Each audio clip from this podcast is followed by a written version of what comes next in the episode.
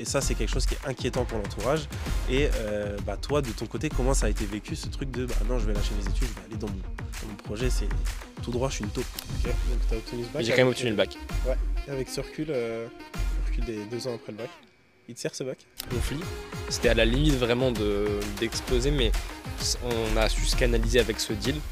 Comment euh, Sneakers Media, vis-à-vis d'Enzo, c'est perçu autour de toi, ta famille, tes amis, ton entourage?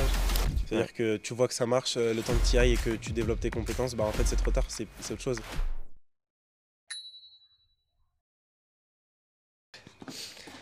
Ok. Ok. Comment ça va Enzo? Ça va le Vinetta Ah bah je peux pas boire pendant. Non, on peut pas faire ça, je peux pas boire. Mais moi je vais prendre mon verre, je vais le mettre là. Bon. Ok. Comment tu vas pour ce premier format de Chill Talk? Écoute, ça va. Très content de lancer ce format avec toi en vrai. De ouf. C'est trop bien. Je suis surexcité à l'idée de le faire. De ouf, la même. J'ai le sourire quand j'en parle. Ce qu'on peut faire, c'est peut-être commencer par introduire un peu le format, Ouais, carrément. expliquer un peu. Donc, euh, en gros, l'idée du format, c'est de faire un format podcast où on va pouvoir grave développer nos idées. Donc, on va être deux. Il y aura moi et il y aura toi. Ouais. On va se présenter bientôt d'ailleurs, Ouais. euh, faire une petite intro après. Euh, Qu'est-ce que tu as à dire de plus sur le format? Rien, c'est que bah, comme euh, le nom l'indique, ça va être un chill talk, donc on va parler de nombreux sujets, euh, que ce soit sur la sneakers, plus perso, l'entrepreneuriat, sur plein de choses. On va se régaler, on va pouvoir euh, débattre de certaines choses aussi, donc, euh, donc voilà pour ce petit format. De ouf, exact. Bon, en gros, ça va être vraiment format long. Quoi. Ouais, le but, c'est de développer un max les idées, d'aller en profondeur dans les sujets. Et ça va être trop cool. De ouf. On est parti pour le premier épisode? Je te laisse te présenter, même si je pense que nombreux sur la chaîne te connaissent déjà, peut-être un peu moins. J'avais envie de faire un truc un peu différent pour l'intro. Ouais. Euh, tu me présentes, je te présente. Ouais, carrément. Et après, on complète si on oublie des petits trucs, mais ça peut être assez drôle pour voir si on se connaît aussi. hein. de ok Je suis chaud. Tu veux commencer ou je commence Bah, je commence à te présenter. Ok, allez, vas-y. Euh, Enzo, fondateur de Sneakers Media, euh, fondé en 2020 si je ne m'abuse, on a fêté les 3 ans il n'y a pas très longtemps. tu as créé ça en 2020 euh, pour aider les revendeurs à se former, à passer de débutant à expert, enfin passer de débutant à amateur, amateur à expert. Euh, Sneakers Media a bien grandi, ça passait par des formations au début. tu as transformé le produit il y a 8-9 mois, a un truc euh, à abonnement mensuel avec une formation à l'entrée euh, qui plus communément appelé euh, co-groupe si on veut s'identifier à ça. Euh, le projet a actuellement 200 membres et, euh, et c'est là que j'interviens et que je pense que tu peux me présenter du coup. Allez, c'est parti. Du coup, alors Alvin, euh, âge, on n'a pas dit C'est vrai 20 ans Ouais. 2003 Exactement. 2004 pour ta part. 2004 pour ma part. Donc 19 pour moi, 20 ans pour toi. Alvin, revendeur avant tout. Avant tout, ouais. Avant tout revendeur. Euh, beau parcours en vrai dans le resell. On peut dire ça? Ouais, on peut le dire. Beau parcours dans le resell. Cofondateur, pas fondateur, mais cofondateur de Blue Drop. Ouais. Avec, euh, avec deux, deux associés sur Ouais, Blue Drop. Deux associés à moi, Raph et Chad pour les citer. Ok, top. On en- Raph, on Chad. reviendra. Ouais, on y reviendra, on aura l'occasion d'en parler. Donc, euh, cofondateur de Blue Drop, donc et en gros euh, un, votre, votre site de revente de sneakers. Donc, Ouais, euh, c'est un peu votre marque, on va dire, Ouais, on ça. va dire comme ça. Et tu as rejoint du coup le projet. Donc, tu as commencé à bosser avec moi en novembre, Novembre 2022, ouais. novembre 2022. Et là, donc, on est septembre 2023. Exactement. Et on vient de passer un petit cap. euh, et là, on, tout s'accélère. Donc, euh, on va avoir l'occasion pareil d'en parler. De ouf. Donc, voilà euh, pour la présentation. Est-ce que tu as des trucs à rajouter sur, sur toi Non, que j'aurais pu oublier. cas. Je pense que j'ai été vraiment rapidement sur toi dans cette intro, mais on aura l'occasion d'y revenir aussi sur le parcours, donc Ok, prépare. On commence Let's Ouais, go Carrément. Premier sujet. Premier sujet, je voulais te parler de l'état actuel du marché des sneakers. Je sais que c'est un marché qui est très changeant, qui est super dynamique et, euh, et tout va très vite. Euh, donc je voulais savoir ce que tu en pensais. Ouais. euh, quelle évolution tu as vu ces derniers mois, ces derniers trimestres, ces dernières années peut-être? Donc voilà, je, vais laisser t'exprimer là-dessus. Ouais, c'est super intéressant. En vrai, je vais dire honnêtement, c'est un sujet qu'on a qu'on a qu'on a testé tout à l'heure et la cam ne tournait pas. Ouais. Donc on va le refaire et on va on va en rediscuter un peu. Après, on enchaînera sur plein de sujets. Ça Ouais. va être trop cool. Euh, on peut commencer donc du coup par ce sujet-là effectivement. Beaucoup de changements euh, récemment sur le marché ces derniers mois. Et globalement, euh, enfin c'est des changements qui ont lieu un peu tout le temps hein, Ouais, sur ça. ces 3-4 dernières années. ça a énormément bougé, mais d'autant plus là. Mhm. En vrai, je vais, je vais te laisser commencer. Si Ouais. tu as je sais pas, on peut commencer par, euh, par les marques, comme on en avait parlé tout à l'heure. Ouais, carrément. Euh, Dis-moi un peu, toi, de ton côté, qu'est-ce que tu as observé côté, côté changement, euh, côté marque? Euh, côté changement, euh, on sait que Nike a toujours été leader de ce truc-là ces deux dernières années. Euh, Nike et Jordan, euh, ça a explosé. On connaît euh, l'effervescence des Jordan 1 en 2020 avec la hype qui. Enfin, en 2020, le pic de hype en 2020 et effectivement cette effervescence qui se diminue petit à petit depuis. Euh, donc la hype passante des Jordan euh, qui se convertit en hype euh, de Jordan 4 qui, pareil, commence à s'essouffler petit à petit. Mais on est encore en plein dedans. Tu as Adidas qui a su renaître avec Yeezy. C'est pareil, ces deux trois dernières années et qui a su excellemment se renouveler, pardon, quand bah, Yeezy a annoncé que la collaboration allait s'arrêter. Donc on peut parler des campus très récemment, on peut parler des gazelles, on peut parler des, des gazelles bold, on peut parler d'énormément de modèles un peu plus mainstream euh, qu'Adidas a réussi à faire euh, pour euh, sortir un peu de ce truc-là en mode sans Yeezy on n'existe pas. Euh, Tu penses que c'était réfléchi justement? Certainement. Genre, ils sentaient que Yeezy, ça commençait à Ouais. aller moins bien avec, Selon avec moi, Kanye. West.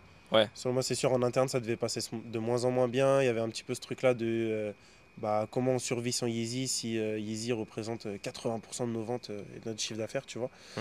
Euh, faut pas négliger que bah, après les Stan Smith et les superstars, Adidas, c'était Yeezy en vrai, euh, pour la plupart. Donc euh, il, a- il y avait ce besoin en fait de renouvellement pour Adidas s'ils voulaient perdurer euh, au top niveau. Et euh, pour moi, ils ont su être à la hauteur, ils ont su le faire. euh, contrairement à New Balance, euh, Ouais, tu vois. ouais, carrément. New Balance. Ok, donc tu penses en vrai c'était c'était calculé, euh, ouais. Ouais, Ouais. je pense que c'est calculé. Ok. Je le vois comme ça, en tout cas pour, euh, pour Adidas. Euh, tu veux peut-être parler de New Balance, comme on en a parlé tout à l'heure un petit peu. euh. Ouais, rapide, bah en vrai, il n'y a pas grand chose à dire, mais c'est vrai que contrairement à Adidas, euh, c'est un peu dommage parce qu'il y a eu quelques petits trucs de tenter, mais ça n'a pas, ça a pas réussi à tenir, ça n'a pas vraiment accroché. Ouais, ça. Et en vrai, j'avais plus d'espérance, tu vois, côté euh, NB, quand on voyait que les modèles partaient plutôt bien, tu vois, au niveau des protection packs notamment. Mhm. Enfin, je me visualisais bien, tu vois, les NB euh, un peu plus haut euh, sur le futur. De ouf. Mais je sais pas, y a- ça n'a pas, ça a pas vraiment tenu. Après, c'est pas terminé, hein. en soi, ça peut, ça peut revenir, mais j'ai un peu plus de mal à les voir maintenant. Ils sont en moins bonne position, je trouve, qu'il y a quelques années. Ouais, je suis assez d'accord. ouais. Ouais, Je, je sens que leur, euh, leur apogée est un petit peu passé et que bah, là, euh, ils essayent de faire euh, avec les moyens du bord, c'est-à-dire sortir des 1906 qui ressemblent énormément à des 2002R euh, pour faire un peu leur nouveau modèle mainstream. Mais, bon, Mais ça a pas pris, Ça colle pas de ouf. donc, non, non, effectivement. Mon défaut. c'est pas fou. Contrairement à certaines petites marques, je pense à Salomon, là, j'ai Salomon Ouais, en tête, ouais, euh, qui collaborent à droite à gauche, euh, avec leur 1906, un modèle un peu low-key, tu vois, qui était porté, euh, bah, on l'envoyait beaucoup dans les sketch shops, un petit peu de niche, en fait, une- des modèles de niche, et qui, eux, par contre, ont bien su utiliser leur hype et savoir faire des grosses collabs comme Gigi Hunt, c'est des paires magnifiques, euh, blanc et bleu, euh, blanche et bleu pour, pour ceux qui voient de laquelle je parle, tu vois, des Salomon, des Asics avec leur gel Kayano qui savent se, pareil, se positionner très bien sur le marché en ce moment. Donc, euh, donc ouais, au global, euh, Adidas euh, qui reste au top niveau, New Balance qui s'essouffle un petit peu et d'autres marques de niche qui savent se montrer aussi. c'est hyper intéressant. Ok. Est-ce que tu vois d'autres trucs à dire niveau changement de marché? Ouais, on peut parler côté reseller plus du, du Ouais. holding par exemple. Ouais, ouais, carrément. holding. Donc holding, pour ceux qui ne savent pas, c'est euh, la capacité à acheter des paires. euh, c'est un petit peu de la spéculation en gros. On pense que telle paire va augmenter euh, en valeur avec le temps et donc euh, on se positionne dessus. Euh, c'est vrai qu'on a vu que euh, les modèles qui prenaient en valeur, maintenant c'était les modèles beaucoup plus travaillés. Les collabs avec des artistes, les collabs avec des rappeurs, les collabs, les collabs avec des grosses marques ou des marques un peu moins connues. Mais euh, t'as moins ce truc-là, euh, époque pareil 2020-2021, où n'importe quel dunk éclatait en Ouais. fait. euh, Juste tu mettais et du blanc, du blanc, tu Ouais, mettais blanc une couleur et c'était bon direct. Donc ouais, côté holding, on sent que c'est vraiment les... Je trouve ça un peu plus juste, tu vois. Je sais pas ce que t'en penses toi, mais moi je trouve ça plus juste que Ouais. ce soit les paires plus travaillées, qui prennent le plus en valeur et que ce soit pas En genre... vrai, c'est sûr que ça pouvait pas durer de toute façon, tu vois. C'est pas possible que une paire, enfin des paires aussi simples comme les Dunk explosent absolument toutes, que Nike continue de sortir des nouveaux coloris, que les paires continuent de monter. Tu vois, il fallait forcément que ça s'arrête à un sûr. moment. C'était normal, c'était un peu abusé même, tu vois. De ouf. Donc euh, non, là-dessus, a- c'est assez classique. C'était sûr que ça allait se produire, tu vois. Donc euh, ouais, là, c'est sûr que c'est. Disons qu'on est un peu plus proche peut-être d'une réalité, tu vois. Ouais, Il n'y a pas forcément d'éléments là qui viennent perturber le truc comme euh, peut-être une époque où Nike pouvait faire des stocks peut-être plus limités sur les dunks, pas forcément restock les dunks, etc. Euh, comme si c'était un peu des modèles très très limités alors qu'en vrai, c'était très basiques les paires, tu vois. Donc là, disons que ouais, celle qui explose, ça va plus être maintenant, en tout cas à l'heure actuelle, ça changera probablement dans, tu vois, dans 3-4 mois, ce sera probablement différent, mais c'est plus quand même des modèles, euh, genre grosse collab comme tu as dit, on a parlé euh, des Voodoo tout à l'heure, Ouais. on en discutait, Euh, c'est le genre de modèle, ouais, plus en tout cas ça qui, qui perce bien à long terme. là. Carrément. Mm. Carrément, ouais, c'est ça. En changement de marché, en vrai, euh, après le holding, il y a peut-être euh, le botting. Ouais, Tu peux peut-être euh, dire deux, trois mots là-dessus. Ouais, en vrai, on va passer vite, mais c'est pareil, tu vois, ça a beaucoup évolué, ça change vite, en fait, c'est ce qu'il faut retenir. hein. Globalement, Ouais, c'est ça. ça qui est, qui est super intéressant à retenir. Donc, beaucoup de changements. C'est vrai qu'on a eu aussi, enfin, en fait, le botting, toujours pareil, c'est t'as des sites d'un coup qui, sont, qui marchent très bien, après tout le monde se rue un peu dessus, puis ça s'épuise vite, donc ouais, ça bouge beaucoup. Toi qui es un peu plus proche peut-être du botting que moi à l'heure actuelle, est-ce que t'as as remarqué euh, Donc, globalement, c'est ça. Faudrait hein. qu'on invite Emmerich sur le podcast, Ouais, il est à fond, fond, fond de ouf. Il saura grave en parler euh, encore mieux que nous euh, parce qu'il a vraiment encore à fond dedans. Mais euh, c'est vrai que ça s'est tellement démocratisé que maintenant, euh, si t'es pas spécialisé dans un site avec un bot, ou... Mm. c'est archi compliqué de faire sa place et de perdurer dedans. Et euh, on en parlait aussi tout à l'heure, mais en gros, une des plus grosses qualités d'un reseller qui veut fonctionner long terme, c'est l'adaptabilité. Tu vois, c'est le Mm. mec qui va savoir que bah, le holding ça marche un peu moins, donc euh, il va se ruer sur un tel. euh, il va voir que euh, la hype des campus, elle arrive et bah, il va savoir se positionner tout de suite dessus, tu vois. Donc c'est vraiment toujours se tenir informé des dernières nouveautés, des dernières hype, tester énormément. Et euh, ben, en fait, elle est là la clé de la réussite au long terme, euh, selon moi, tu vois. Ouais, je suis d'accord avec toi, mais je pense aussi, tu vois, qu'il y a aussi ce côté focus en plus. Parce que adaptabilité, c'est ultra bien, faut vraiment l'avoir. Comme tu as dit, par, par exemple, tu vois, côté modèle, côté marque, euh, on en parlait aussi, tu vois, de membres dans, dans le groupe qui sont pas forc- qui pas forcément été très réactifs sur des hypes euh, qui étaient vraiment super de et qu'on partageait beaucoup et ça suivait pas beaucoup. Et du coup, euh, c'était dommage parce qu'ils sont passés à côté de beaucoup d'argent.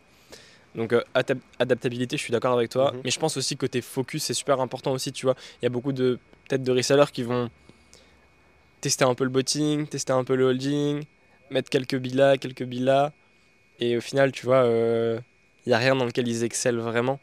Et euh, je pense faut quand même aussi savoir bien se focus sur un truc et aussi perdurer aussi dans ce truc-là, tu vois. Et certes s'adapter au reste, mais je pense une des clés, ça va être aussi justement, tu vois, d'être bien focus sur un seul truc. Euh, et tu vois, quitte à pas faire de botting, pas faire de in-store, mais tu vois, rester quand même sur son truc à soi. C'est vrai que quand tu touches un petit peu à tout, en fait, tu arrives toujours avec un train de retard. C'est-à-dire que tu vois que ça marche, euh, le temps que tu y ailles et que tu développes tes compétences, bah, en fait, c'est trop tard, c'est c'est autre chose. Donc, en fait, si tu suis tout le temps le groupe, en fait, tu jamais en avance. Et euh, tu peux pas euh, perdurer dans le temps parce que c'est éphémère, comme on dit, le marché est très dynamique, très changeant. Donc, euh, globalement, c'est ça, hein, adaptabi- adaptabilité et focus, euh, Ouais, à fond, on, on arrive à, à des bons profils. de fou. Ok. Ok. On est pas mal sur ce sujet, Ouais. je pense. Ouais, carrément. On enchaîne? À fond. Moi, j'avais une question à te poser dont, que je t'ai pas posée avant le podcast. volontairement, on passe un peu du tout Ouais, au. D'ailleurs, pour, euh, pour l'info, t'es arrivé hier du coup. Ouais, T'es arrivé hier ici. On s'est retrouvés là pour euh, passer quelques jours ensemble. Et, euh, et du coup, c'est vrai qu'on se contient un peu pour, euh, pour le podcast, De ouf. essayer de garder un max de il y a sujets. des discussions qu'on commence et on se dit Ah, on le garderait On dit non, ça. on C'est garde notre. intéressant, Ouais, ce midi, on était à table et on se disait, on garde notre avis pour, euh, pour ce soir. laisse le suspense du podcast. Ouais, ouais. Tu connaîtras mon avis à ce moment-là. Ouais. Vas-y, dis-moi du coup. Euh, je voulais parler de bah, la structure de Sneakers Media. Et euh, bah, tu veux peut-être introduire d'abord la structure de Sneakers Media, comment est composée l'équipe? Ouais, Je carrément. pense que ma question sera plus pertinente une fois que tu Allez, let's go. ça.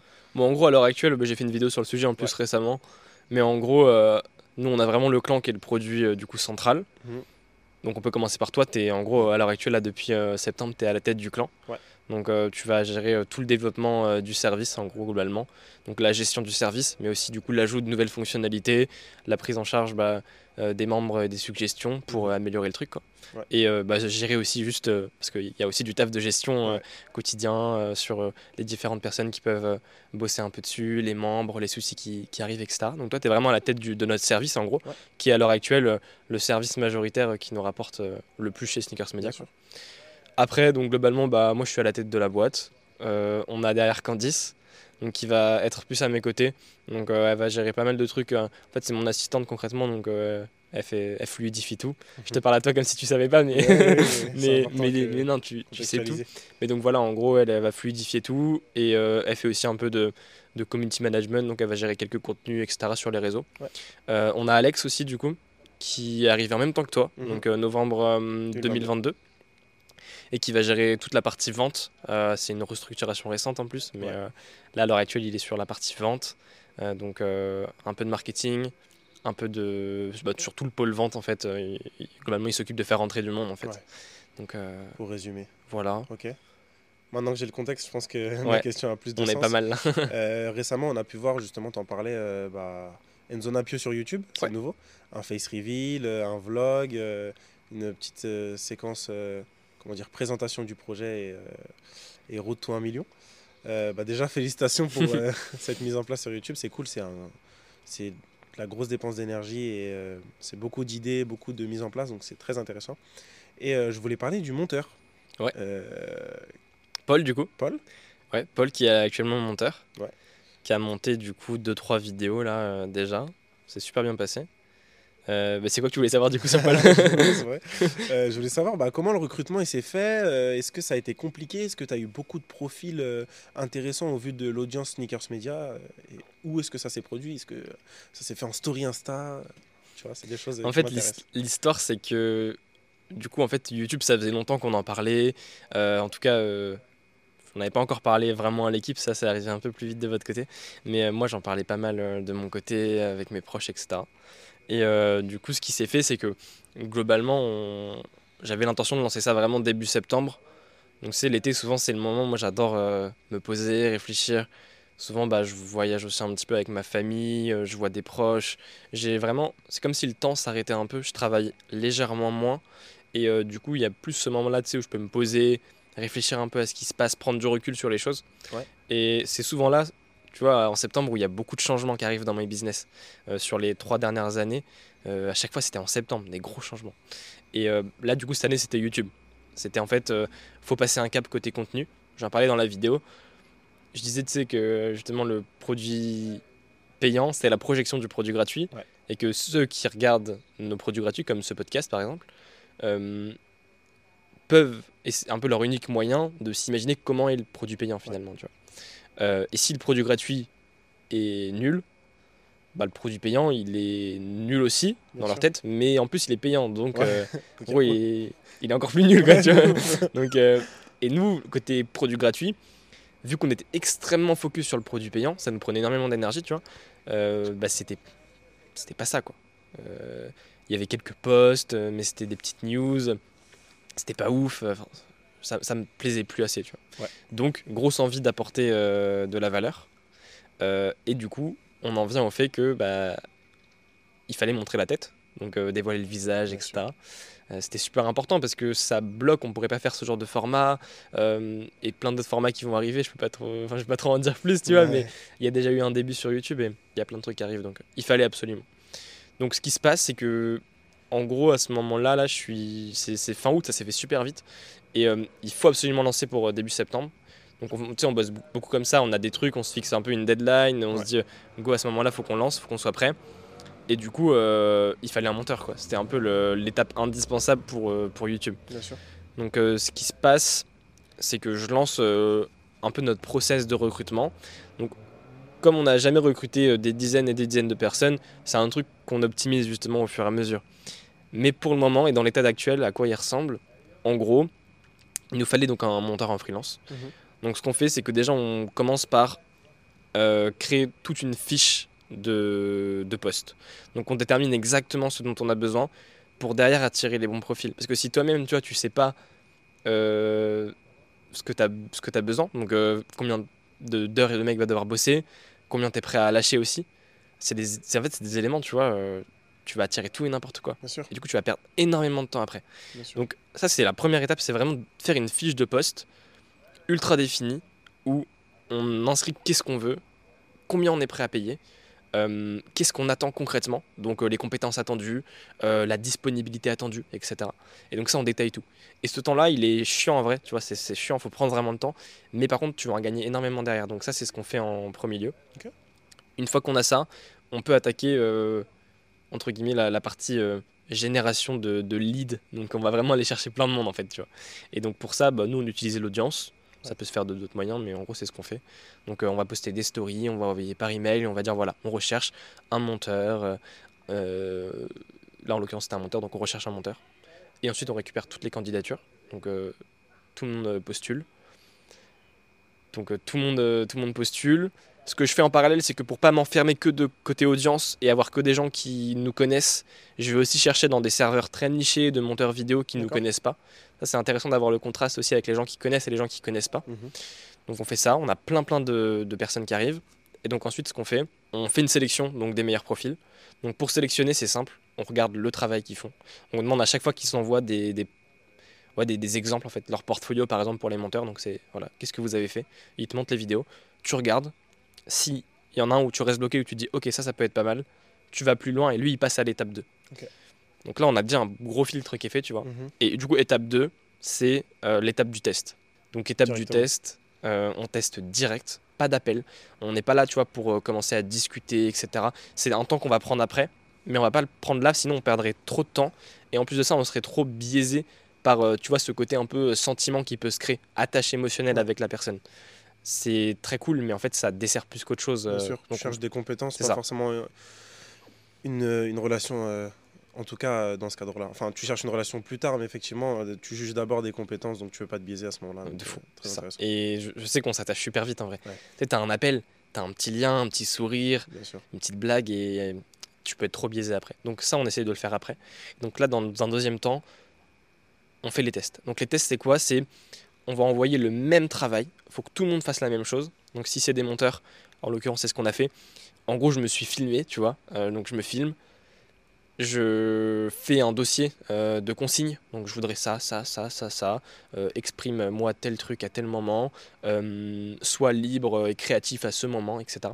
Et tout le monde a le même. C'est super important. Tu vois, il faut que la vidéo soit la même, les consignes soient exactement les mêmes. Pas de petit vocal en plus, rien. Tout le monde pareil. Et du coup, tous ceux qui nous plaisent, on leur envoie ça. On leur dit, vous avez, euh, là dans mon cas, c'était 48 heures. Donc on met un- une deadline très short parce qu'on teste aussi du coup, bah, est-ce que le mec est capable de s'adapter vite, travailler aussi avec euh, une deadline short comme ça. Euh, ça, c'est un truc qui est super important. Donc on le teste direct et on envoie tout ça. Ensuite, on récupère les retours de ceux qui nous plaisent. Enfin, on récupère les retours de tout le monde. Et ensuite, on regarde et ceux qui nous plaisent le plus, on les passe à l'étape suivante. Deuxième filtre. Là, c'est vraiment purement, euh, du coup, euh, on regarde le contenu. Est-ce que c'est beau? Est-ce que c'est bien fait? Est-ce que c'est fluide? Est-ce qu'il a des compétences? S'il en a, étape suivante. S'il n'en a pas assez pour ce qu'on a envie de faire, on supprime. Ok. À chaque fois, on prévient. C'est la moindre des choses, tu vois, dire, bah Bien voilà, euh, c'est pas adapté, etc., etc. On fait un petit message. Et on passe ensuite à l'étape suivante. Et du coup, troisième étape, c'est une étape d'appel.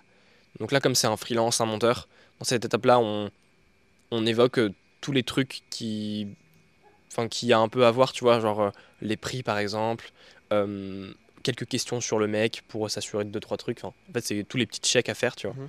ça dure 15 minutes hein, c'est super rapide. Et ensuite on note tout et on fait tous les appels pour pouvoir comparer les notes qu'on a aussi en plus. Et une fois qu'on a fait tout ça bah là on a un truc qui est plutôt solide et là c'est l'étape du choix donc euh, T'as combien de candidats à cette étape 3 justement à cette étape 3 il me semble qu'on en avait entre 5 et 10 Ok, Euh, en se posant pendant une heure, t'en élimines au moins la moitié. ok. Donc en gros, c'est simple quand on a 10 et que tu dois faire un choix dans tous les cas. Tous ceux où il y a ce petit truc, tu vois, que tu te dis Ah, tu supprimes, Ouais, il y a un doute. tu vois, tu supprimes. Et ensuite, le plus dur, en tout cas dans ce cas-là, c'était vraiment les trois, trois derniers, tu vois. Ok. Ça, c'est très dur parce que là, les trucs qui font un peu moins bien, c'est toujours différent, tu vois. Il y en a un, ça va être euh, le côté graphique. Il y en a un, ça va être euh, euh, la rapidité qu'il a eu à te rendre le montage, etc. Tu vois. Et c'est pour ça que ta fiche de poste que tu as fait au début, elle est super importante parce que là, tu peux te référer à ce qui pour toi comptait le plus. Mhm. Et du coup, on arrive après à la fin où on fait le choix et, et on se lance, quoi. Ok. Est-ce que tu penses que ça a un impact, justement, ces, calls de fin là, à l'étape 3, quand tu fais ton filtre final euh, Est-ce que euh, tu peux avoir ce truc de, euh, bah voilà, je me suis mieux entendu avec un tel et à compétence égale, le feeling joue Donc tu vas plus partir avec ce mec-là Ou alors il y a vraiment que les compétences qui, restent importantes jusqu'à la fin? Non, justement, ce call 3, c'est vrai qu'il rentre. un- Enfin, il y, a une côté sentimental qui, un côté sentimental qui rentre un peu en jeu. Et du coup, ouais, ça joue. Ça joue, c'est sûr. Ça joue beaucoup. Moi, je sais que. Il y a un monteur qu'on n'a pas pris, Mhm. avec qui je me suis super bien entendu, tu vois. Et. C'est, en vrai, c'est, ça qui a failli, tu vois, me, me retenir et, et de prendre plus. Donc ouais, ça, ça joue beaucoup et c'est très très dur de, de réussir à s'en détacher. C'est pour ça qu'on essaye de repousser au maximum l'étape, tu vois. Et de faire euh, le plus gros filtre à la fin pour qu'il t'en reste limite que deux ou un seul des fois à l'étape Ouais, 3. euh, exactement. C'est vrai que c'est l'optimum, mais malheureusement, il y a beaucoup de gens talentueux euh, qui savent euh, bah, répondre aux consignes rapidement. Donc, euh, effectivement, ça doit pas être un processus facile. Ça me faisait sourire parce que ça me faisait penser à autre chose. C'est que ce processus-là, moi, je l'ai subi Ouais. une première fois, avant même d'être dans Sneakers Media. C'est, je crois, que ton premier recrutement de Sneakers Media. C'était, je pense, dans la même période, mais année 2021. Tu cherchais ton bras droit à l'époque, si Ouais, je dis pas de. Alors attends, je vais te dire quand c'était. Ouais, en gros, fin 2020, début 2021, un truc comme ça. Ok. Ouais, c'était dans cette je période-là, me- Je me exactement. souviens de, de certains mails qui disaient euh, bah voilà, euh, je, il va y avoir un tournant dans Sneakers Media. Tu disais pas, tu as laissé le suspense. Après, tu as laissé entendre que tu allais choisir euh, bah, quelqu'un pour être ton bras droit. Donc, euh, nouvelle dynamique dans Sneakers Media. Tu fais rentrer un employé, quelqu'un qui n'est pas forcément euh, très proche de base, que tu vas recruter pour des tâches précises, alors que c'était un peu self-made depuis le début, tu vois. Exactement. Et, euh, et je me rappelle avoir participé à ce même processus en fait. Cet abattage en mode euh, première réponse à un mail, euh, t'as pas de contact. Ensuite, euh, deuxième réponse, euh, qui sont là des consignes. C'était un exercice, euh, je me souviens très bien, c'était un. fallait faire un post en fait, Ouais. Sneakers Media. Euh, mais en fait, les consignes étaient très vagues. On avait aussi une deadline pour, euh, pour rendre le, le travail, je crois que c'était 24 heures, si je dis pas n'importe quoi. Et, euh, et en gros, les consignes sont très vagues. Euh, pareil, comme tu disais, t'as pas de vocal, t'as rien, t'as juste euh, laisse place à ta créativité. Et bah, en fait, je veux. En plus, toi, Voir de quoi t'es ce qui est capable. drôle, c'est que tu étais sur, le... sur ce poste de bras droit. Ouais. Et du coup, ce qui était attendu, c'était énormément de... de plein de petites choses assez subtiles, tu vois. C'est la manière de répondre, c'est la manière de faire les choses, la manière de rendre les choses. C'est par exemple, tu avais des mecs, je me rappelle très bien, je leur demandais, euh, voilà, euh, je veux un poste, euh, voilà quelques consignes, très libres, etc. Et ils me renvoyaient euh, cinq versions, par exemple, tu vois. Une de chaque couleur, choisis celle qui te plaît le plus. Mais tu vois, par exemple, c'est un truc, ça jouait pas en leur faveur, parce que moi, ce que je recherchais en tant que bras droit, c'est quelqu'un qui puisse faire du choix, qui puisse juger, qui puisse du coup me simplifier aussi la tâche, prendre ouais. une décision de lui-même. Et du coup, c'était. En fait, plus le poste est, entre guillemets, important comme ça, va falloir beaucoup, tu vois, euh, je sais pas trop comment on pourrait dire ça, mais trancher vite, prendre des décisions. Ouais. Et c'est pas forcément. euh, faut être force de proposition, mais il faut aussi savoir euh, bah, directement prendre des décisions seul. Et exactement. ça montre un- une certaine non-autonomie en fait de, de répondre de cette Il manière. y aura beaucoup de liberté aussi dans les tâches, dans les missions qui vont être confiées. Alors que si on teste un monteur, par exemple, on va tester vraiment l'aspect euh, skill. On sait aussi, tu vois, ce que ce qu'on ce qu'on veut, et lui, il peut plus facilement savoir aussi ce qui va plaire, parce qu'il sait mettre en avant des compétences et les juger généralement, tu vois. Ouais. Ok, du coup, continue, tu... Euh, je parlais de Ouais, ça tu- et t'es non, passé par ce process, juste le par le rouleau et- compresseur, t'es ouais, c'est ça, le- cette espèce de processus rouleau compresseur où je me rappelle avoir été à cette étape de, de poste. Je t'avais rendu un poste qui était ma foi pas mal, mais euh, j'avais regretté J'aimerais bien qu'on le retrouve. euh, Ouais, de ouf, faudrait qu'on le retrouve Si on le retrouve, on le mettra à la, à la caméra. à la ouais. caméra, ouais. Ah non, c'était ouf. Et euh, bah, carrément, si on le retrouve, ce serait top parce qu'il me semble que j'a- j'avais oublié, j'avais fait un truc genre, euh, j'avais pris une paire, je l'avais détourée, je l'avais foutu sur un fond et euh, je te l'avais envoyé. J'étais content de mon truc, il fallait faire une petite description et tout pour le poste. J'étais content, tu vois, j'en parlais un peu, j'étais satisfait de mon truc. Et après, le lendemain, je me suis dit, putain, j'ai pas mis d'ombre sous la paire. Tu vois, c'est une connerie, mais je me suis dit, Ouais. si ça se trouve, ça va faire la différence avec des mecs qui ont pensé à mettre l'ombre sous la paire et je vais pas être sélectionné pour l'étape d'après pour ça, etc. Et effectivement, en fait, j'ai jamais été plus loin que ce- cette étape. Tu crois que 2. c'est à cause de l'ombre? Non, je pense pas que ce soit à cause de l'ombre. Je pense que, euh, effectivement, comme tu disais, il y a un rendu global. C'était euh, Mm. aussi la description, c'était la manière de répondre aux mails, la rapidité, etc. Mais, euh, il y a certainement d'autres choses qui ont été prises en compte. Mais euh, là où je veux en venir, c'est que euh, c'est marrant parce qu'en fait, ce poste de bras droit, je l'ai pas obtenu à ce moment-là. Sneakers Media a continué de vivre. Euh, j'étais toujours pas là. Et euh, là, il y a eu ce deuxième processus de recrutement où bah, du coup je suis là, mais c'est parce que j'ai T'as rejoué, guillemets. rejoué ta chance. J'ai vrai. rejoué ma chance sur un autre truc qui avait rien à voir et visiblement j'étais plus adapté à ce poste-là. Ouais. Et, euh, et je suis là, donc content de faire partie de l'aventure malgré ce premier échec. Et en fait, ça veut rien dire. Ça veut rien dire d'échouer une fois. Regarde, un an après, on arrive quand même à, à s'entendre sur plein de trucs. On bosse de manière efficace tous les deux. Et enfin, je pense que jamais tu t'étais dit que le 12e que tu n'avais pas sélectionné sur le premier truc, ça ferait, ça un mec qui fait des projets Non, clairement. un an et demi après, tu vois. C'est euh, top d'avoir retenté parce que je pense que c'est pas simple. Tu sais, quand tu te manges un premier échec comme dans ça, l'ego. ouais, c'est ouais, super compliqué. Bah, ok, j'ai euh, enfin, vu comment ça se passait, j'ai pas réussi.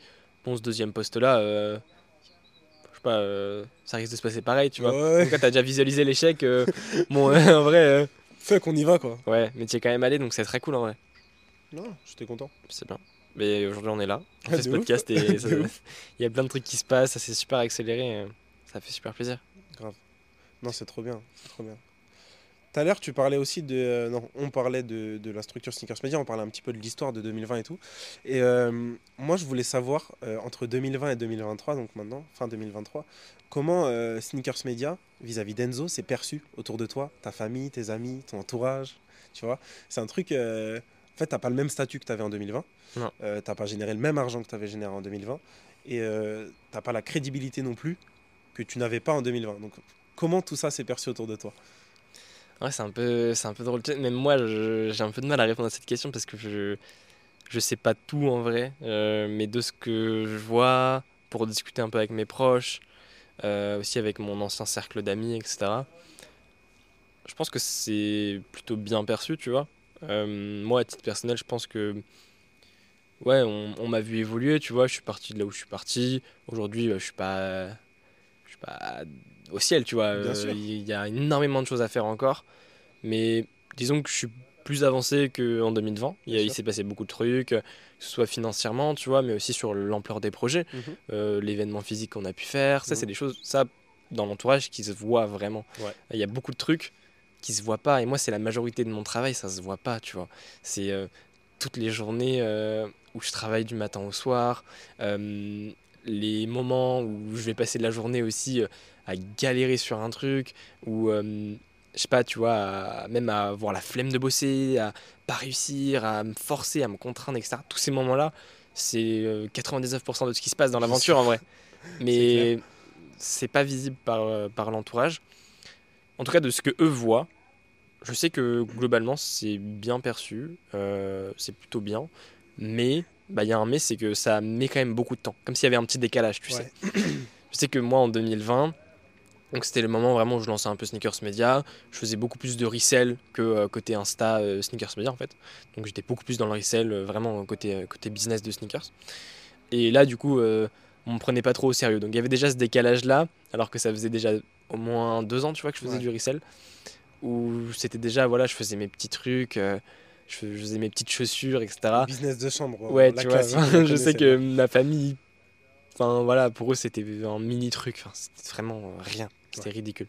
Ensuite, il y a eu euh, Sneakers Media, donc ça a mis beaucoup de temps, je pense, avant d'arriver vraiment euh, au... dans la vision de ma famille. Mhm. Donc quand je dis famille, c'est vraiment aussi grands-parents, c'est vraiment toute la, toute la famille. Quoi. Pourtant, on a beaucoup de discussions, mais ça met du temps, parce qu'il y a vraiment un petit délai. Ouais, c'est clair. Et donc, euh, c'est vrai que côté ouais, 2020, c'était. Il n'y avait rien, quoi. Pour eux, c'était rien. Et en 2023, du coup, je parle justement de ce petit délai, ça commence à être un peu quelque chose, tu vois. Ok. Ça commence à être un peu plus quelque chose. Euh, J'ai montré euh, récemment là, à mes grands-parents, que ce soit de- des deux côtés, hein, enfin, je leur ai expliqué un peu, je leur ai montré un peu ce que je faisais, ce qu'on avait développé. Et en vrai, en leur montrant, tu vois, ils, ils comprennent, ils essayent de voir un peu à quoi ça ressemble. C'est vrai qu'ils là, ils captent un petit peu, tu vois. Aussi, il y a, euh, il y a euh, les chiffres, donc l'argent qui a, qui pu être généré, tu vois. Il y a le nombre de gens qui travaillent. Ça, c'est un truc qui, euh, qui, Qui pèse dans la balance, ouais. qui pèse énormément. Tu sais, quand tu dis, bah voilà, je suis seul, etc. Ça paraît que si tu dis à tes grands-parents, On est 6. j'ai ma société, Ouais, euh, tu vois, on est 6, il y a 2, 3 employés, etc. Tu vois, ça, ça, c'est Quand tu parles d'employés, c'est un élément qui pèse énormément. De ouf. Donc là, c'est vrai que ça commence à euh, être un petit peu quelque chose. Donc voilà, globalement. Et c'est vrai aussi qu'il y a cet aspect-là, j'aimerais bien qu'on en parle un peu après, Ouais. mais où toi, tu vois aussi énormément le futur, tu vois. Tu vois tout ce qui se prépare, tout ce que tu es en train de faire. Mais du coup, tu as aussi ce décalage vis-à-vis de ce que toi, tu es vraiment et ce que tu as vraiment fait? Et du coup, c'est un peu comme si toi, ta réalité, elle est là. Ouais. Tes proches, ils sont en arrière. Et le- Et toi, tu es dans le futur. Ouais, c'est ça. Et du coup, c'est vrai que entre ce que entre toi, tu penses de toi-même et ce que tes proches voient, et ce qu'ils pensent de toi, parce qu'ils sont aussi quand même un peu en retard, hein, des deux côtés, euh, il y a un décalage énorme, quoi. Non, c'est ça. Comme tu disais, c'est que bah, toi, tu vois où tu veux aller. Et peut-être que bah, tu es un peu biaisé par ce truc-là où tu penses que tu es déjà plus loin que tu ne l'es déjà. tu as effectivement ce délai. Tu dis en 2023, on commence à me crédibiliser un petit peu plus dans ma famille. Mais SM, ça a commencé à grandir dès 2021. Dès 2022, tu avais ton, ton premier employé. C'est quelque chose qui est, qui est fort quand même. Un employé dans une boîte, c'est que déjà, tu as passé un stade. Tu vois tu, si tu passes de 1 à 2 ou de 2 à 3, tu doubles ou tu multiplies en tout cas euh, Mm. de deux tiers ton, ton effectif. Donc c'est quelque chose pour moi d'assez important. Et euh, effectivement, tu as, ce truc-là de contraste entre bah, euh, la projection de là où tu veux aller et ta famille qui dit euh, bah voilà, euh, c'est du business de chambre, euh, c'est peut-être euh, pas encore là où ils voulaient que tu sois, parce que ça aussi, c'est un sujet que j'aimerais bien traiter, mais euh, on est aussi dans le timing où on a 19 et 20 ans, donc euh, les gens font des études à ce moment-là. Toi, tu lances ta boîte. En tout cas, tu lances ton projet, tu es mineur. Euh, dès que tu passes majeur, tu as ta boîte, ta société qui te revient à toi. Et, euh, et en fait, les études, on n'en parle plus déjà. Et ça, c'est quelque chose qui est inquiétant pour l'entourage. Et euh, bah, toi, de ton côté, comment ça a été vécu ce truc de bah non, je vais lâcher les études, je vais aller dans mon, dans mon projet, c'est tout droit, je suis une taupe. Quoi.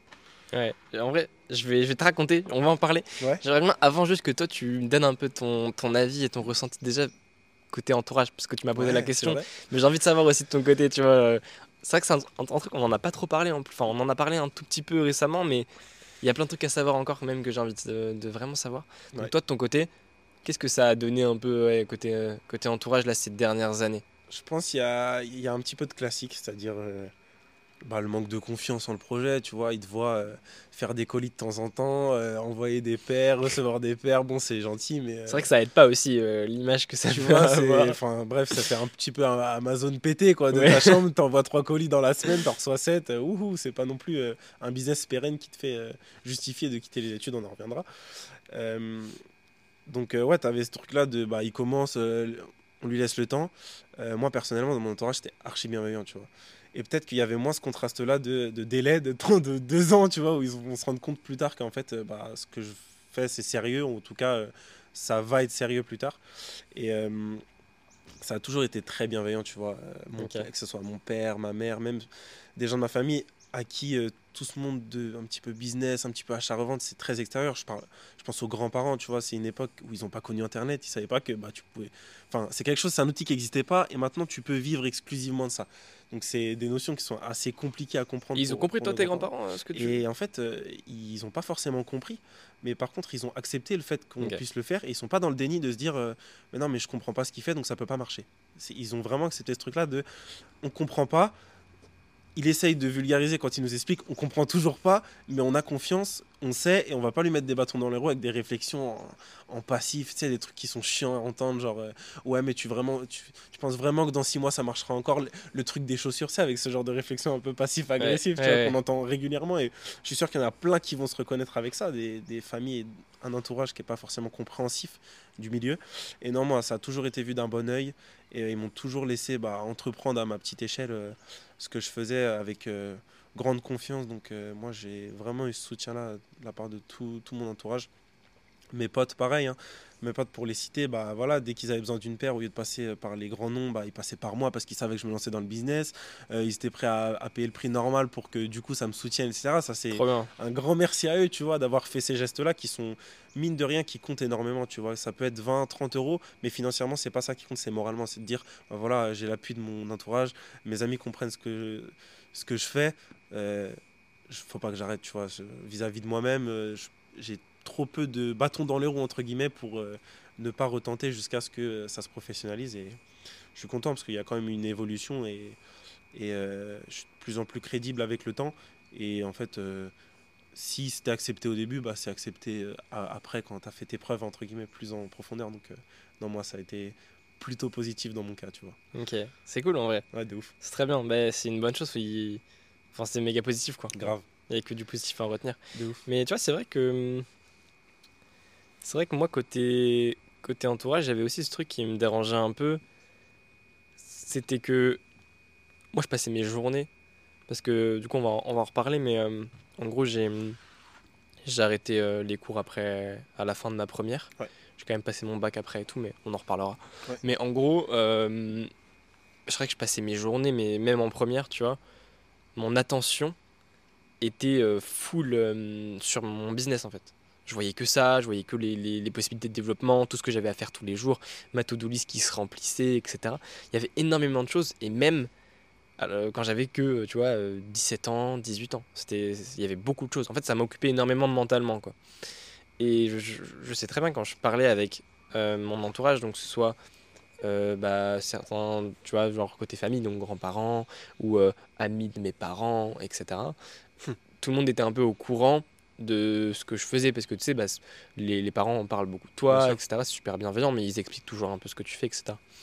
Et je sais que quand on me disait comment ça va, on parlait donc un petit peu de mon business, un petit peu de euh, mes cours, un petit peu de mes relations, etc. Tu vois. Et en fait, moi, j'avais c'est simple, j'avais pas de relation. J'avais une copine, mais euh, c'est tout, tu vois. J'avais j'avais coupé les liens quasiment avec énormément de potes. Je sais pas, je... c'est comme ça que je me suis beaucoup développé, tu vois, mais c'est pas forcément une bonne chose. hein. Mais disons qu'on n'allait pas forcément dans la même direction. Euh, moi, au lycée, j'ai eu du mal aussi à me faire des amis parce que bah, il y a eu, euh, tu vois, confinement sur ma première année de lycée. Donc ça s'est coupé globalement en mars. Donc j'avais quelques potes dans ma classe, mais j'étais aussi dans mon truc de je lance mon business. euh, tu vois, donc il y avait Ouais. aussi ce truc-là. Puis après, l'année s'est coupée très vite. Et puis 2021, bah, j'étais tellement à fond dans mon business que l'année, elle, elle s'est vraiment fumée super vite. Et j'ai pas pris le, le temps. Je sais pas, il y a eu plein d'éléments qui font que j'ai pas vraiment développé de, de relations en plus Mhm. de celle de ma copine. Donc côté relation, j'avais rien à dire. Côté cours, j'allais en cours, mais je faisais acte de présence. Euh, je passais mes cours en fait à, tu vois, à développer mon business. En. Donc, euh, j'avais rien en fait dans ma vie à part un petit peu ma copine et mon business. Et quand on, les gens me posaient des questions, c'était toujours. On parlait en premier lieu de mon business parce qu'ils savaient que ça me faisait plaisir, mais ils y venaient toujours à ce truc de. Les cours. Et les cours alors? Ça se passe comment? Tu vois Et hum, je sais que c'était en vrai, parce que j'avais rien à dire sur ça. J'avais plein de trucs à dire sur mon business, mais j'avais rien sur ça. Et c'est comme si ils attendaient vraiment de moi, tu vois, que j'ai ce truc-là, que j'ai des trucs à dire, et puis toujours ces petits conseils de continue en tout cas, c'est important. Parce que tu sais, les parents derrière, bah, ils en parlent aussi, ils disent, ils évoquent leurs doutes qu'ils ont. euh, ah voilà, Enzo, euh, tu sais, il a il est pas fond dans les cours, euh, il va peut-être arrêter, etc. Donc, euh, bah, tu sais, ils avaient tous un peu ce rôle-là de c'est important, euh, etc. Donc, ça, je l'ai eu à tous les amis de mes parents à chaque sûr. fois, des discussions, et c'est vrai que c'était pas forcément très agréable, tu vois. Mais bon, Ah ouais, la sécurité des parents, c'est bienveillant. On en parlait aussi un petit peu en off tout à l'heure. On disait, c'est un truc qui est bienveillant. C'est un truc qui est. euh, c'est. Entre guillemets, la société qui veut ça. Plus tu vas dans les études, plus tu as de chances de. euh, ne pas ne pas réussir. Tu vois ce que je veux Mm. dire? Genre, euh, si tu pousses dans tes études, c'est impossible qu'à un moment donné, tu t'en sortes pas, que tu te retrouves à la rue, etc. Alors qu'il y a cette prise de risque-là qu'un gamin qui arrête en première. euh, les cours, bah, c'est plus compliqué pour lui après de faire son trou dans la vie, en fait, tout simplement. Mm. Et euh, c'est aussi le rôle des parents de réguler ce truc-là et c'est un de rôle manière méga important. bienveillante. Ouais, c'est ça. De manière bienveillante, sans que pour autant ça soit perçu de la même manière par toi, de dire bah non, euh, les études c'est important. euh, donne un petit peu d'énergie quand même à, à faire tes études. Et euh, ça n'a pas réussi dans ton cas puisque tu as arrêté en première. Et Mm. je te laisse un petit peu expliquer ce qui s'est passé par la Ouais. suite. En vrai, ça c'est. Ça n'a pas été facile forcément avec mes parents, c'était un peu conflictuel, tu vois, et c'est normal en fait, j'en veux à personne. Je pense que c'est une étape qui peut être obligatoire dans certains cas, euh, où bah, il va y avoir forcément des conflits parce que bah, on n'est pas alignés, Mhm. eux euh, veulent mon bien, ce qu'ils ont toujours voulu, et moi je veux mon bien à moi par rapport à ce qui me semble bien, par rapport aux éléments que j'ai en tête. Et, et du coup, forcément, il va y avoir des conflits, tu vois, parce que c'est une décision qui est méga importante. Ça change toute ta vie, euh, tu vois, arrêter les études, à- euh, je crois que j'avais 17, 18 ans, 18 peut-être, bon, peu importe, tu vois, mais c'est super jeune. Super jeune et c'est pas facile si ça marche pas. Donc euh, là-dessus, c'est sûr que c'était pas simple, donc assez conflictuel. On, au début, on parlait avec mes parents, mais très vite, ça devenait un sujet, vu qu'il y avait eu bah, quelques, quelques embrouilles autour. Bah, c'était un sujet qui, est- qui devenait un peu tabou, tu vois. On avait plus de mal, je pense, à en parler de manière rationnelle parce que on arrivait, en fait, on voyait qu'on n'arrivait pas à trouver de terrain d'entente. Mhm. Moi, je voulais arrêter, j'étais persuadé qu'il me fallait plus de temps pour mon business, qu'il fallait que je puisse investir plus d'énergie, euh, que je puisse peut-être bouger aussi de, de- d'environnement, donc Mhm. euh, partir, tu vois, vivre autre part, etc. Quitter aussi euh, ma famille pour euh, m'enfermer un peu plus euh, et faire mes, mes propres expériences.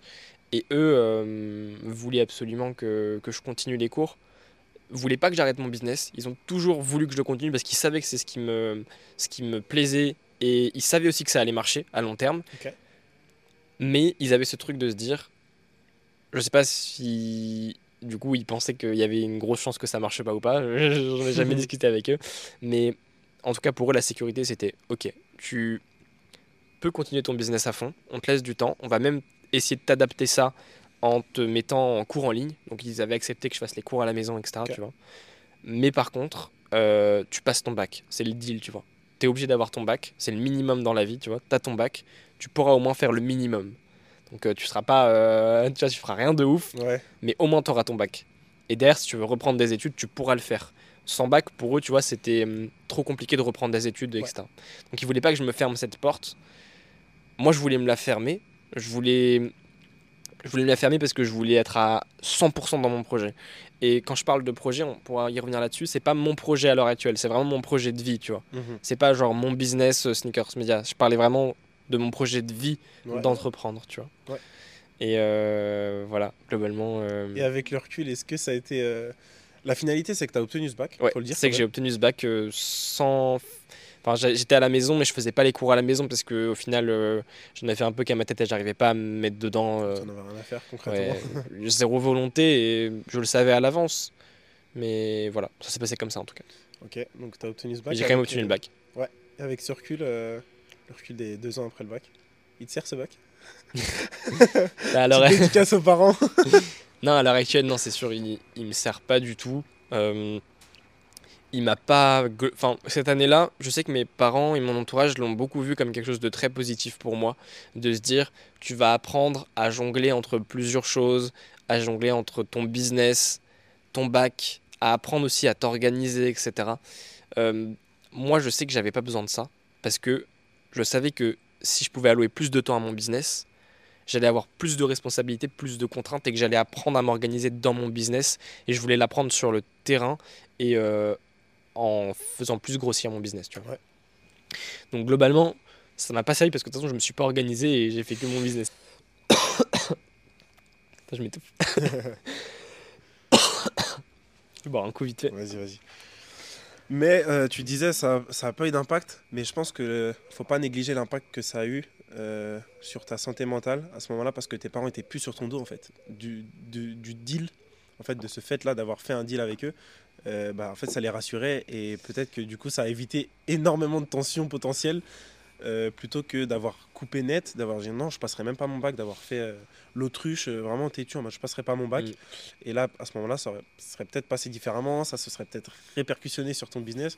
Donc au final, ça t'a pas servi, mais je pense que ça, c'est une bonne chose avec le recul d'avoir obtenu ce bac-là et d'avoir su jongler entre les deux, même si effectivement, sur le fil, le bac.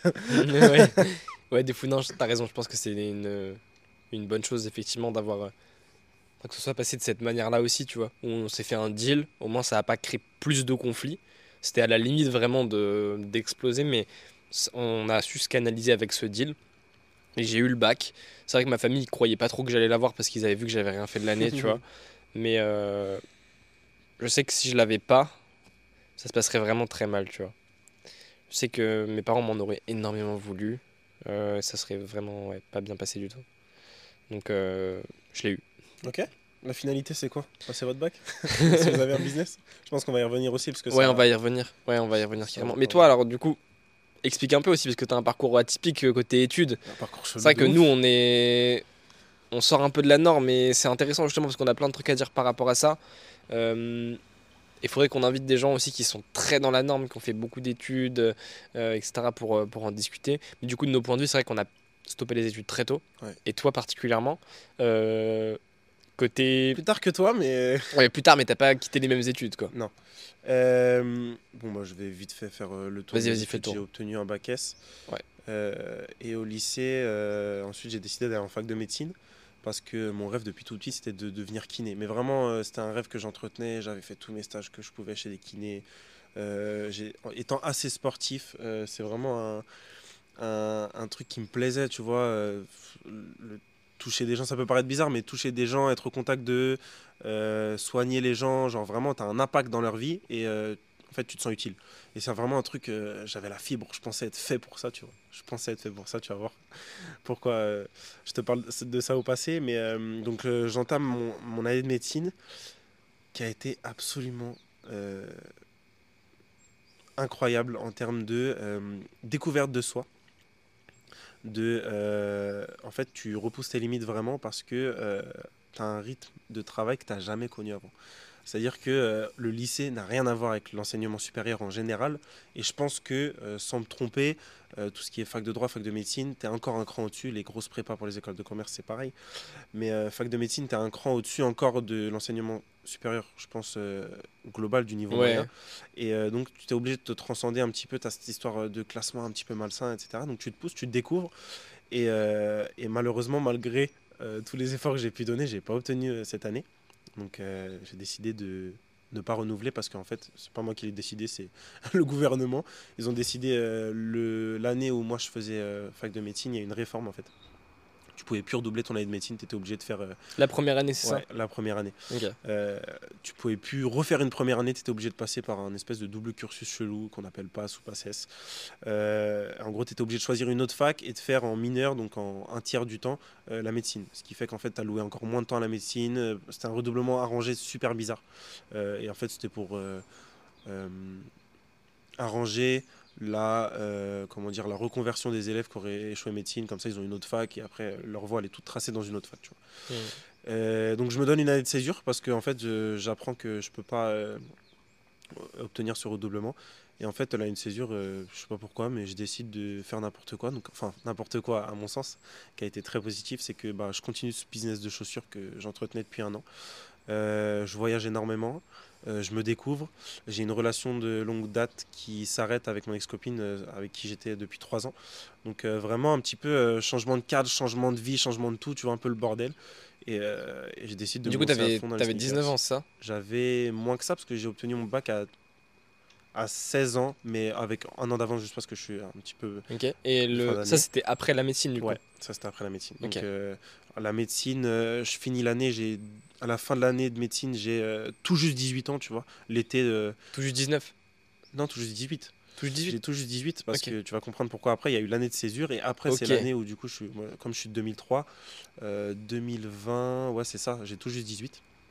à la fin de l'année de médecine et euh, du coup, je prends mon année de césure Et après. donc là, tu pars mégato, du coup. Enfin, tu pars à 18 ans voyager, etc. Ouais, c'est ça. Bah, dès que je pouvais, en fait, dès que j'étais majeur, euh, moi, je, me casse, je fais plein de trucs. Je fais euh, la Croatie, l'Espagne, euh, je fais plein, plein de trucs euh, tout seul, des voyages solo. On aura le temps d'en.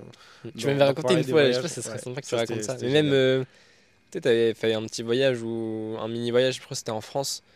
Ouais. Où, Ouais, j'étais parti à Paris, après dans le sud, après ouais, et t'avais dit, et t'avais un défi de toujours, financer ce euh, ouais, voyage. toujours financer la journée d'après avec les pères que je copais dans les, Voilà. dans les villes. Ouais, on, en- on Et t'as réussi à tenir, Ouais, j'ai réussi euh, à tenir 6 jours, je crois, un truc comme ça.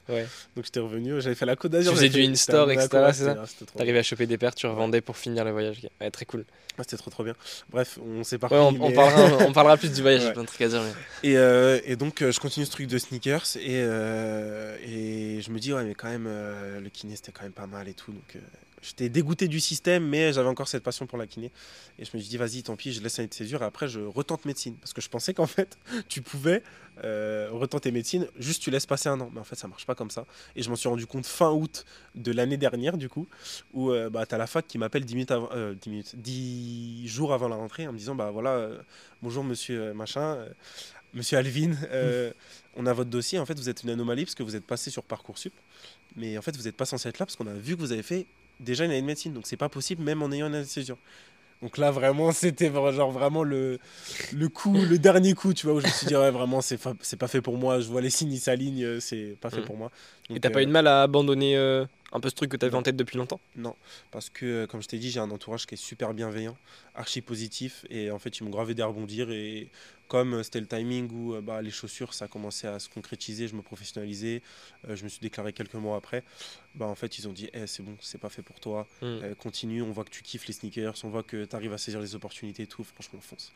Et du coup, euh, parcours un petit peu effectivement chelou, mais euh, qui m'amène à maintenant euh, bah, vivre de ma passion, qui n'était de base euh, pas une passion, mais qui l'est devenue. en tout cas, une passion euh, moins importante que la kiné. Et, euh, et du coup, voilà, on se retrouve euh, à Saint-Gilles dans un putain de cadre pour faire un podcast ensemble, alors que bah, c'était peut-être pas ce qui m'était destiné de base. Des fous, incroyable. Ok. Bon, du coup, sur la question des études, on peut en parler un peu, c'est super intéressant Ouais. d'avoir peut-être les points de vue. Parce que je sais que c'est un truc aussi, euh, l'audience euh, adore. Ouais. Je reçois Bah. beaucoup de questions sur ça. Ouais, c'est ça. C'est un sujet, et tu sais, quand, quand t'es jeune, moi je sais que quand je me questionnais pas mal, c'était il y a pas longtemps hein, finalement. Bah non, pas du tout. Bah, j'avais pas la vie extérieure des gens parce qu'en fait, t'as très peu de personnes qui arrêtent réellement les études par, euh, par choix. Ouais. T'en as beaucoup, c'est parce que bah, t'as pas des bonnes notes, il se passe X trucs, etc. Ça, c'est quand même plus fréquent, on va dire. Euh, et du coup, c'est malheureux, mais ils vont très vite, souvent ces gens-là, se retrouver à très vite rentrer dans la vie professionnelle, du coup. C'est souvent ce qui se passe, en tout Mhm. cas, pour la majorité. Euh, et il y en a, ça leur plaît énormément, il y en a, ça leur plaît moins, et c'est plus compliqué, etc. Et par contre, pour les gens qui le font vraiment par choix, donc euh, je veux vraiment arrêter pour faire euh, X truc, pour me consacrer à X truc, c'est beaucoup plus rare. Parce que souvent, quand tu veux te consacrer à une activité professionnelle, tu vas avoir besoin d'études, justement. Ouais. Donc euh, au final, je sais pas si tu vois d'autres voies que l'entrepreneuriat, où on peut stopper les études et, en tout cas c'est nécess- enfin, nécessaire. Je sais pas si c'est le bon mot, mais hum, est-ce que tu vois toi d'autres voies, un peu comme l'entrepreneuriat, où il y a beaucoup de gens qui quittent les études pour aller dans cette voie? Non. Moi, j'ai un truc qui me vient en tête, c'est les voyages. T'as énormément de gens qui disent Bah voilà, moi Ouais, j'ai fait ouais. 1, 2, 3 ans d'études, j'ai besoin de couper, j'ai besoin de souffler. Du coup, Je c'est pas côté professionnel, mais c'est côté Ouais. plus vie personnelle, quoi. C'est ça. Ouais. Mais côté pro, effectivement, euh, l'entrepreneuriat, c'est un petit peu euh, la voie des gens qui ont échoué dans les études. Mm. Euh, Ouais, ouais, globalement, il y a que. Mais après, il y a plusieurs écoles. hein. Il y, a- il y en a pour. euh, En fait, entrepreneuriat, c'est un parcours qui est pas. Enfin, être entrepreneur, c'est pas un parcours qui est très défini, tu vois. Ah Non, ça veut rien dire. Ça, ça veut rien dire. Ça veut tout rien dire être entrepreneur. Ça veut rien dire. Et puis, il n'y a pas d'étape euh, précise pour y arriver, tu vois. Il y a Parce pas de qu'en fait- parcours type. Il n'y a, non, il y a pas de parcours type.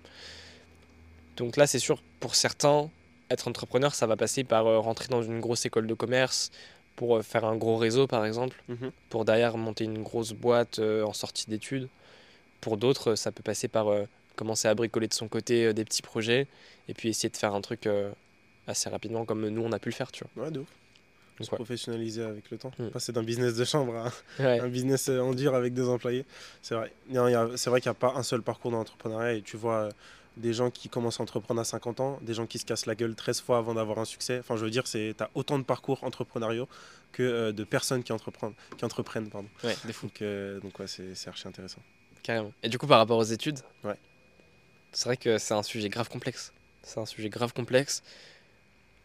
Moi, mon avis, tu vois, je pense que.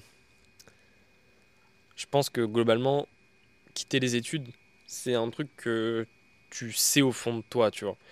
Je pense que si tu doutes, si tu sais pas trop, si tu dis est-ce que c'est c'est le bon choix, euh, je sais pas si je devrais faire ça, etc. C'est déjà que tu devrais pas le faire. Je pense que c'est tellement un choix qui est énorme euh, dans, dans ta vie que si tu as trop de doutes, et je parle de doutes vraiment où, je sais pas, même des doutes par rapport à ce que tu as envie de faire dans ta vie, tu vois. Euh, est-ce que ça va vraiment me plaire Est-ce que machin Est-ce que truc Je pense que tu devrais pas y aller. Pour moi, tu vois, quand tu quittes les études, c'est que tu as vraiment un truc en tête, tu vois. Tu sais que toi, dans ta vie, de toute façon, tu veux entreprendre. Tu as trouvé, en fait, tu as, trouvé, par exemple, dans mon cas, tu vois, c'était vraiment cette fibre entrepreneuriale. C'est. Je, je sais que je veux faire ça, tu vois, genre, mais jusqu'à la fin de ma vie, en mode, je le savais avant de quitter les études.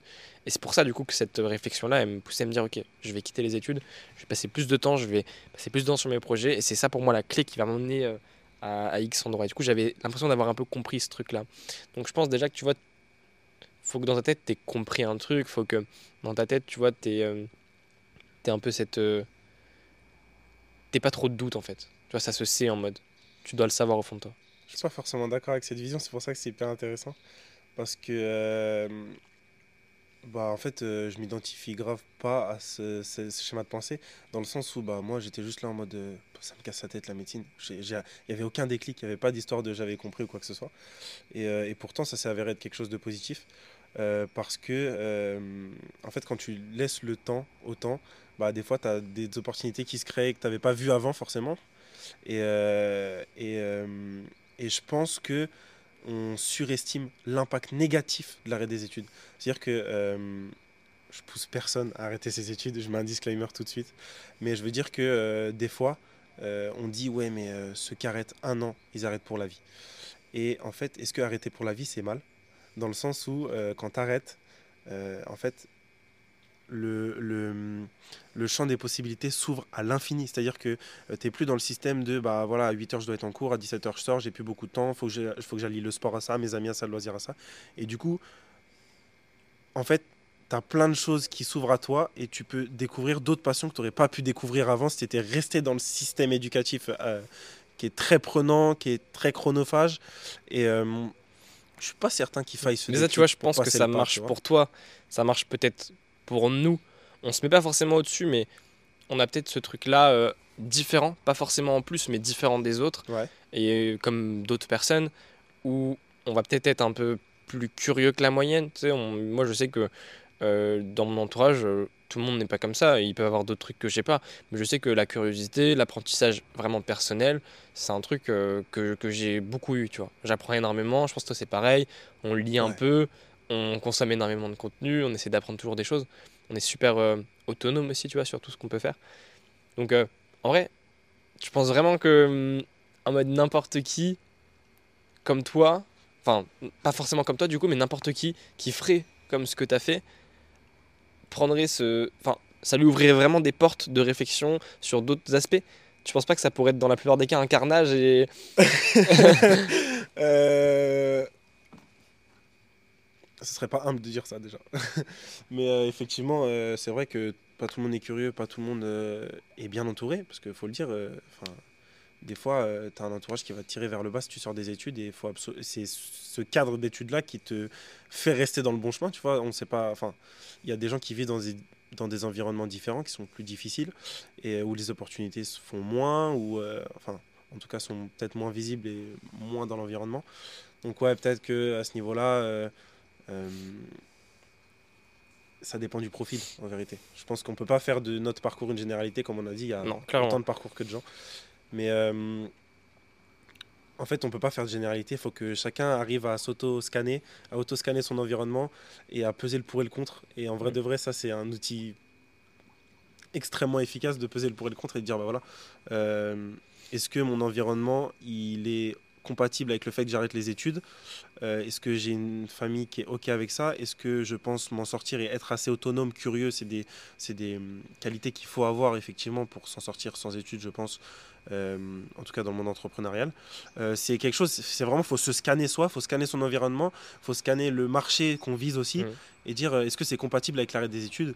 Et si j'ai un conseil à donner de la toute petite hauteur où je suis, c'est bah, en fait essayer d'allier les deux avant Ouais. même de réfléchir Ce à quitter ce système-là. En fait, je pense que tu vois, faut.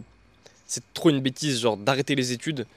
Déjà, le premier truc, c'est d'arrêter les études si t'as pas euh, de projet déjà. Ça, c'est mort. Faut pas arrêter les études, tu vois, pour moi. Si t'as l'ambition de monter un projet, tu dis, ok, je stoppe, comme ça, je peux avoir plus de temps pour concevoir mon projet, essayer de le monter, etc. Pour moi, quand t'arrêtes les études, c'est que t'es en overdose, tellement, t'as tellement de trucs à gérer, t'as trop de responsabilités qui viennent. En fait, les études, ça devient un énorme frein, mais pas qu'un frein euh, mental, tu vois. Mais aussi un frein de se dire, bah, c'est un frein temporel, ça me prend vraiment trop de temps. Je peux pas allier ça à ce que je fais à côté, c'est plus possible, et là, ok. Mais si tu arrêtes tes études en te disant, je stoppe, comme ça je mets de côté, et je peux me concentrer, commencer à réfléchir à mon projet, etc. Pour moi, c'est vraiment le genre de truc, ça aboutit jamais en positif. Euh, arrêter les études, tu as énormément de temps qui se libère. Et énormément de temps qui se libère, c'est énormément, mais trop de temps en fait, tu vois, pour euh, ce que tu as à carnage sans organisation. C'est trop de temps. Et ça, j'aimerais bien qu'on parle de ça juste après. Côté euh, organisation, productivité aussi. On pourrait peut-être terminer sur ce sujet Ouais. là après. Carrément. Euh, mais moi, quand j'ai arrêté les études, il y a tellement de temps qui s'est libéré que trop- en fait, c'est c'était trop dur et j'ai appris trop de trucs. Mais j'ai vraiment eu cette année, pour le coup, c'était pas mal d'apprentissage. Euh, J'arrivais pas à me lever le matin, je me couchais plus tard le soir. Euh, les journées, elles étaient tellement longues que je savais pas trop comment les remplir. Et en fait, tu avais, ces trucs-là aussi qui, étaient, qui rentraient en jeu. Donc arrêter les études, c'est aussi tout ça à prendre en compte et c'est extrêmement difficile. Tu vois, faut vraiment avoir la volonté de se rattraper. Moi, ça m'a mis du temps avant de réussir à, à, à m'organiser, etc. Ta vie. Très en fait. très compliqué, extrêmement dur. Et ouais, je pense que l'erreur à ne pas faire et que beaucoup font, je pense, ça c'est vraiment mon point de vue à moi, c'est que tu te dis pas, je vais quitter les études et avec le temps qui se libère, je vais trouver ce que je vais faire à ce moment-là. Ah, Tu peux pas dire ça. c'est le pire. C'est vraiment Ça, le- un truc qui revient assez souvent et qui dit, bah voilà, euh, moi je sais pas trop ce que je veux faire, du coup j'arrête et ça ça. va venir à moi. Ça, c'est un suicide. Ça, ça- enfin ça, ça existe très peu, Non. tu vois. Ça existe très peu, genre, c'est vraiment un Pour carnage. avoir l'éclair de génie qui va venir Ouais. avec le temps qui. Non. Non. c'est carnage ça. C'est carnage de ouf. C'est carnage de ouf. Non. Et du coup, euh, ouais, c'est vrai que quand tu as énormément de temps qui se libère et que t'as pas forcément d'autonomie au départ, euh, bah, tu as vite euh, l'ennui qui se glisse, tu as le temps de faire des conneries, tu as, le temps de faire plein de trucs archi inutiles et contre-productifs. Et du coup, toi, comment bah, justement tu as réussi à, à structurer ce temps-là là, qui s'est libéré? Parce qu'en vrai, on parle de temps qui se libère, c'est absolument tout ton temps. Parce que un petit peu, les études, c'est dans notre âge, quand on vit encore chez nos parents, etc., c'est un peu la seule contrainte, tu vois. En fait, c'est le cadre. Concrètement, c'est. euh, tu vois, tu dois être là-bas à X heures. Donc, euh, à telle heure, tu dois y être. Tu partiras pas avant telle heure. Euh, donc, tu as tout ce cadre qui se crée. Qui fait que dans tous les cas, tes journées, elles te sont un peu imposées. Et t'as pas le choix de te lever à telle heure. T'as pas le choix de te coucher. Euh, à telle heure, Bon, tu peux faire le choix de te coucher plus tard, mais après t'assumes euh, de galérer à te lever, tu vois. J'ai couru quelques matins après le train, euh, C'est m'est beaucoup arrivé, tu vois, où euh, je l'ai, je l'ai pas eu, etc. Non, mais voilà, ça c'est, hum, c'est certain. Donc, quand t'enlèves ce cadre, déjà t'as plus rien. À moins que t'aies des parents, des parents qui soient vraiment sur ton dos et qui veulent euh, t'imposer, etc. Moi, je sais que quand j'ai commencé, du coup, à, enfin, quand j'ai arrêté le, le lycée, là, mes parents, au début, ils ont essayé un peu, on a discuté, etc. Mais ils m'ont laissé beaucoup de liberté et d'autonomie. Donc, euh, j'ai pas eu cette, cet encadrement, pas dans le sens où ils voulaient pas, mais dans le sens où ils m'ont laissé faire. Donc, concrètement, bah, il y avait des matins, euh, tu vois, j'arrivais pas à me lever, je me levais pas. De- des fois, il y a des semaines, je me couchais beaucoup plus tard. Donc, j'avais pas ce cadre-là et je rentrais vraiment dans cette, euh, dans cette vie-là où mon cadre, il a sauté d'un coup. Et j'étais pas prêt à ça, quoi. Mhm. Donc, ça, j'arrivais pas à bien le gérer au début. Plus de temps, euh, c'est aussi euh, trop de temps, je trouve. Euh, quand tu as autant de temps, c'est beaucoup plus dur d'être d'être productif. En fait, il y avait un truc, c'est que quand je gérais mon business alors que j'étais en cours, je le gérais le soir. J'y pensais toute la journée, je faisais plein de trucs, j'écrivais sur mes feuilles, je faisais toutes les tâches un peu que je pouvais faire sur des feuilles, avec mon tel un peu vite fait dans la trousse, mais c'était minime, tu vois. Euh, et quand je rentrais, j'enchaînais tout. Donc, euh, tu sais, j'avais euh, genre 2, 3, 4 heures si je poussais un peu pour tout faire. Et du coup, là, je savais exactement ce que je devais faire. J'avais la contrainte de, bah, faut que je me couche pas trop trop tard, sinon demain je vais être explosé, je vais pas pouvoir me lever. Et donc, je devais vraiment tout faire, tout déballer. Et du coup, j'avais tellement ce rush-là qu'il n'y avait aucune question de distraction, de euh, manque, entre guillemets, que ce que tu ressens de manque de motivation ou quoi. Non, c'était obligatoire, je devais le faire. Donc j'enchaînais tout et j'arrivais super bien. Et quand j'ai eu plein de temps, bah, j'avais le choix justement de ce que je pouvais faire, tu vois. J'avais plus ces sessions-là où euh, j'avais euh, la contrainte de me dépêcher. Donc en gros, bah, si je faisais pas, euh, je pourrais faire euh, demain, je pourrais Ouais, faire euh, ce soir, je pourrais faire plus tard en fait. pousser infiniment. Ouais. Quand tu as ce cadre-là avec les études, c'est que tu pas le temps de pas faire, sinon ça bouge pas. Alors que quand tu plus rien, tu as tout le temps de ne rien faire, et ben tu t'avances ça, en c'est fait. énormément sous-estimé, je pense aussi. Pour ceux qui veulent quitter les études, souvent, moi, c'est ce que je pensais, hein, je, je juge personne. hein, J'étais aussi comme ça. Je pensais que, tu vois, arrêter les études, c'était euh, direct avoir plein de temps. Et du coup, tout ce temps-là, je pensais, tu vois, que j'allais taffer autant que quand je rentrais du, du lycée. Mais non, Non, non, déjà, non. tu taffes limite le même temps, mais en plus, le temps que tu vas taffer, il va être étalé, il va être, euh, il va être de moins bonne qualité, au Bien début en tout cas, tu vois. Et moi, ça m'a pris, je pense, je sais pas combien de temps ça fait du coup exactement, mais je pense au moins un an, un an et demi avant là d'arriver à une période de ma vie là en ce moment où c'est vrai que quand même depuis, euh, je dirais six mois, euh, ouais, j'ai passé un step côté orga, euh, discipline, travail etc. euh, Ouais. ultra productive. c'est super différent. Mais du coup, ça a mis quand même un an, un an et demi, tu vois, faut pas le sous-estimer. Je pense que ça peut être peut-être plus rapide pour certaines personnes et peut-être aussi plus long pour d'autres. Toi aussi, t'as ressenti ce truc de temps un peu? Ouais, euh, ça s'est manifesté au début en médecine, justement, ce truc-là. Ok. De, bah, en fait, on a, on a 14 heures dans une journée. T'enlèves le temps où tu manges, t'enlèves le temps où tu fais un peu de sport, t'enlèves ton temps de sommeil. Globalement, on a entre 12 et 14 heures. Et, euh, et en fait, c'est énorme, mais c'est très peu. Parce que tu as ce truc-là, et on en discutait avec euh, bah, notre développeur qui euh, est actuellement dans la première année de médecine. En fait, ta charge de travail est tellement énorme que tu n'as pas le temps de ne rien faire, parce que sinon tu prends déjà du retard en fait. C'est-à-dire que tu combles tout le temps, t'as aucun parasite qui se glisse comme tu disais en mode, euh, enfin t'as pas le temps de, de, de faner, de rien faire, tu vois. C'est faut absolument euh, optimiser toutes tes, toutes tes sessions de travail. Et euh, du coup, tu as, ce cadre-là dans les études qui permet de, comme tu disais, toi, tu, tu optimises en fait, tu optimisais déjà de manière inconsciente ton temps de travail à la maison, puisque tu savais que de toute façon, tu n'avais que 2-3 heures pour le faire, sinon ça allait empiéter sur ton sommeil. Cercle vicieux, après, tu allais moins t'en sortir, dans le business, tu allais moins bien réfléchir, etc. Et du coup, euh, c'était quoi la question initiale? Je me suis complètement perdu dans mon Non, c'était à côté temps, toi, de ton côté. euh, Ouais. Comment j'avais ouais, appris comment ça à, passé? à- Non, même comment ça s'est passé? Est-ce que tu as ressenti, ouais, du coup, ces galères de temps, Ouais. etc. et, quand, euh, quand tu t'es libéré du temps. Ouais, c'est ça. Ouais. Quand après tu sors de cette médecine-là, où tu as autant de temps, mais en fait tu as quasiment 5%, 10% des tâches que tu as à faire, en fait c'est compliqué de se dire euh, bah, je vais me mettre au travail, il faut que je fasse quelque chose. Tu vois. Ouais. Donc, euh, donc ça, la médecine m'avait bien formé sur le truc. Donc euh, en fait, euh, comme j'avais plus l'habitude de m'ennuyer, dès que je m'ennuyais, euh, ça me ça m'énervait de m'ennuyer en fait. Donc je trouvais n'importe quoi. Je trouvais, je trouvais le temps pour m'occuper, j'allais voir ma famille, je lisais un livre, j'allais faire un peu plus de sport, je lisais un truc, etc. Et, et en fait, le fait de t'occuper, bah, c'est pareil, c'est plein de petits temps qui sont dédiés à des activités et donc tu perds moins en productivité que quand tu glandes pendant 10 heures d'affilée. Tu vois. Et donc, quand euh, je suis revenu, euh, quand je suis arrivé à Sneakers Media, euh, ça a été un petit peu la partie 2 de la médecine dans le sens où tu as un gros projet qui arrive. Donc, tu dois passer énormément de temps. Et là, pareil, il fallait que j'organise mes journées aussi pour que bah, j'ai mon temps de loisir, mon temps de truc, etc. Et en fait, de te remettre dans une quantité de travail qui est élevée, bah, en fait, ça te force à t'organiser pour avoir des, des sessions de travail ultra productives. Et du coup, effectivement, tu parles de six mois, ouais, je parlerais peut-être d'un an pour ma part, tu vois, où, ça, où j'arrive à faire euh, des fois des tâches qui me nécessiteraient peut-être 8 heures à l'époque où j'avais 17-18 ans. Ouais. Maintenant, j'arrive à boucler tout en 2 heures, 2 heures et demie. Et enfin, il y a une satisfaction à le faire et puis euh, c'est un gain de temps qui est absolument énorme. Puis tu travailles différemment, tu travailles mieux parce que tu travailles en moins de temps, tu fais autant de choses, mais tu les fais mieux parce que tes sessions de travail elles sont hyper intenses en fait. De fou. Donc tu, comme tu disais, tu as moins de dispersion, moins de perte d'énergie et ta créativité, ton, ta productivité, elle est très intense dans ce cours. euh, On peut donner peut-être des clés selon nous. euh, des... Pour terminer, on peut terminer là-dessus, je pense. Ouais. On peut donner peut-être des clés. Tiens, don- donne-en deux, j'en j'en donne deux, tiens. Allez. Je sais pas si j'en ai peut-être plus que deux. hein. T'en as peut-être plus que deux Ouais. Bah, on va commencer par celles qui me viennent et qui me servent le plus là à l'heure actuelle. Euh, du coup, moi, la le pre- première grosse clé, c'est une clé là que j'ai vraiment découvert récemment.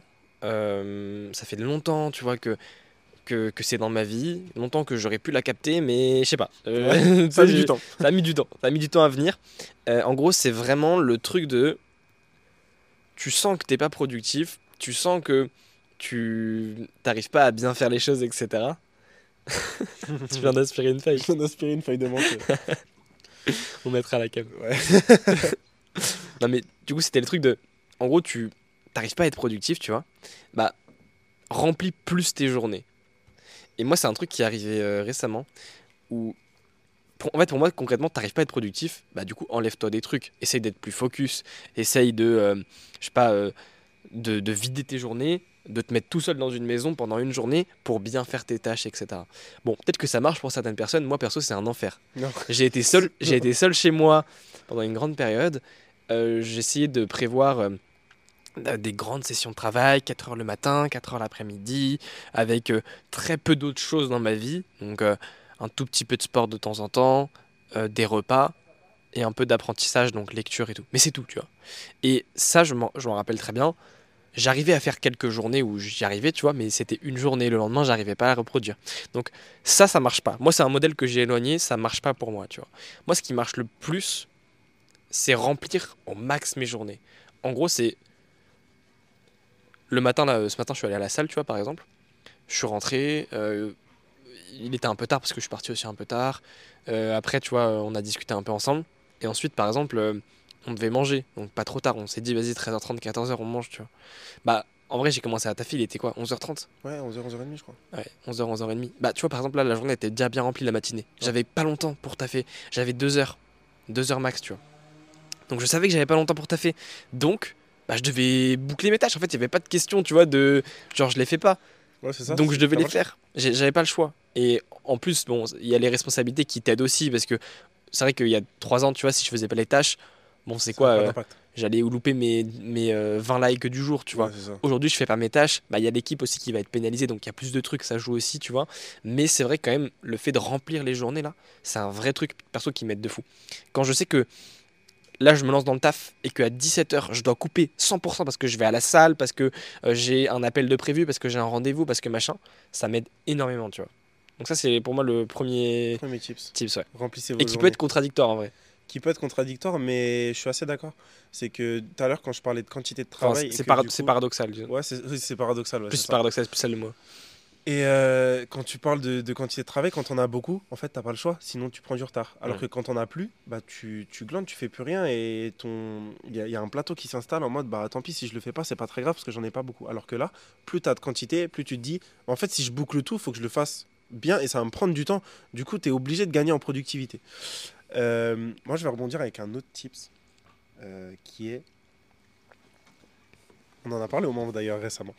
Euh, ça me- Je vois pas de quoi tu parles. c'est euh, optimiser votre environnement de travail. Ouais, ça, ouais. c'est absolument nécessaire, selon moi. Toutes les distractions, des- ça peut être des trucs cons, mais c'est mettez votre téléphone en ne pas déranger. Si vous savez que vous allez le prendre, mettez votre téléphone dans une autre pièce. Ça, c'est un truc qui m'a énormément aidé quand j'étais en fac de médecine. C'est que je travaillais dans le salon, mon téléphone était branché dans ma chambre. Je savais que j'en avais pas besoin pour travailler. J'avais mes fiches de la journée, j'avais mes cours. Et je sais que s'il n'est pas à portée de main, je peux pas le prendre. Je, le mets, je mets une alarme. Par exemple, je commence ma session, il est 15h. Je mets une alarme à 16h. Je sais que ça va sonner quand je voudrais plus travailler. Parce qu'on sait qu'à peu près les meilleures sessions de travail, c'est 50, 55 minutes, 1 heure. Ça dépend des gens. Je me disais, il va sonner. Je le prends pas avant.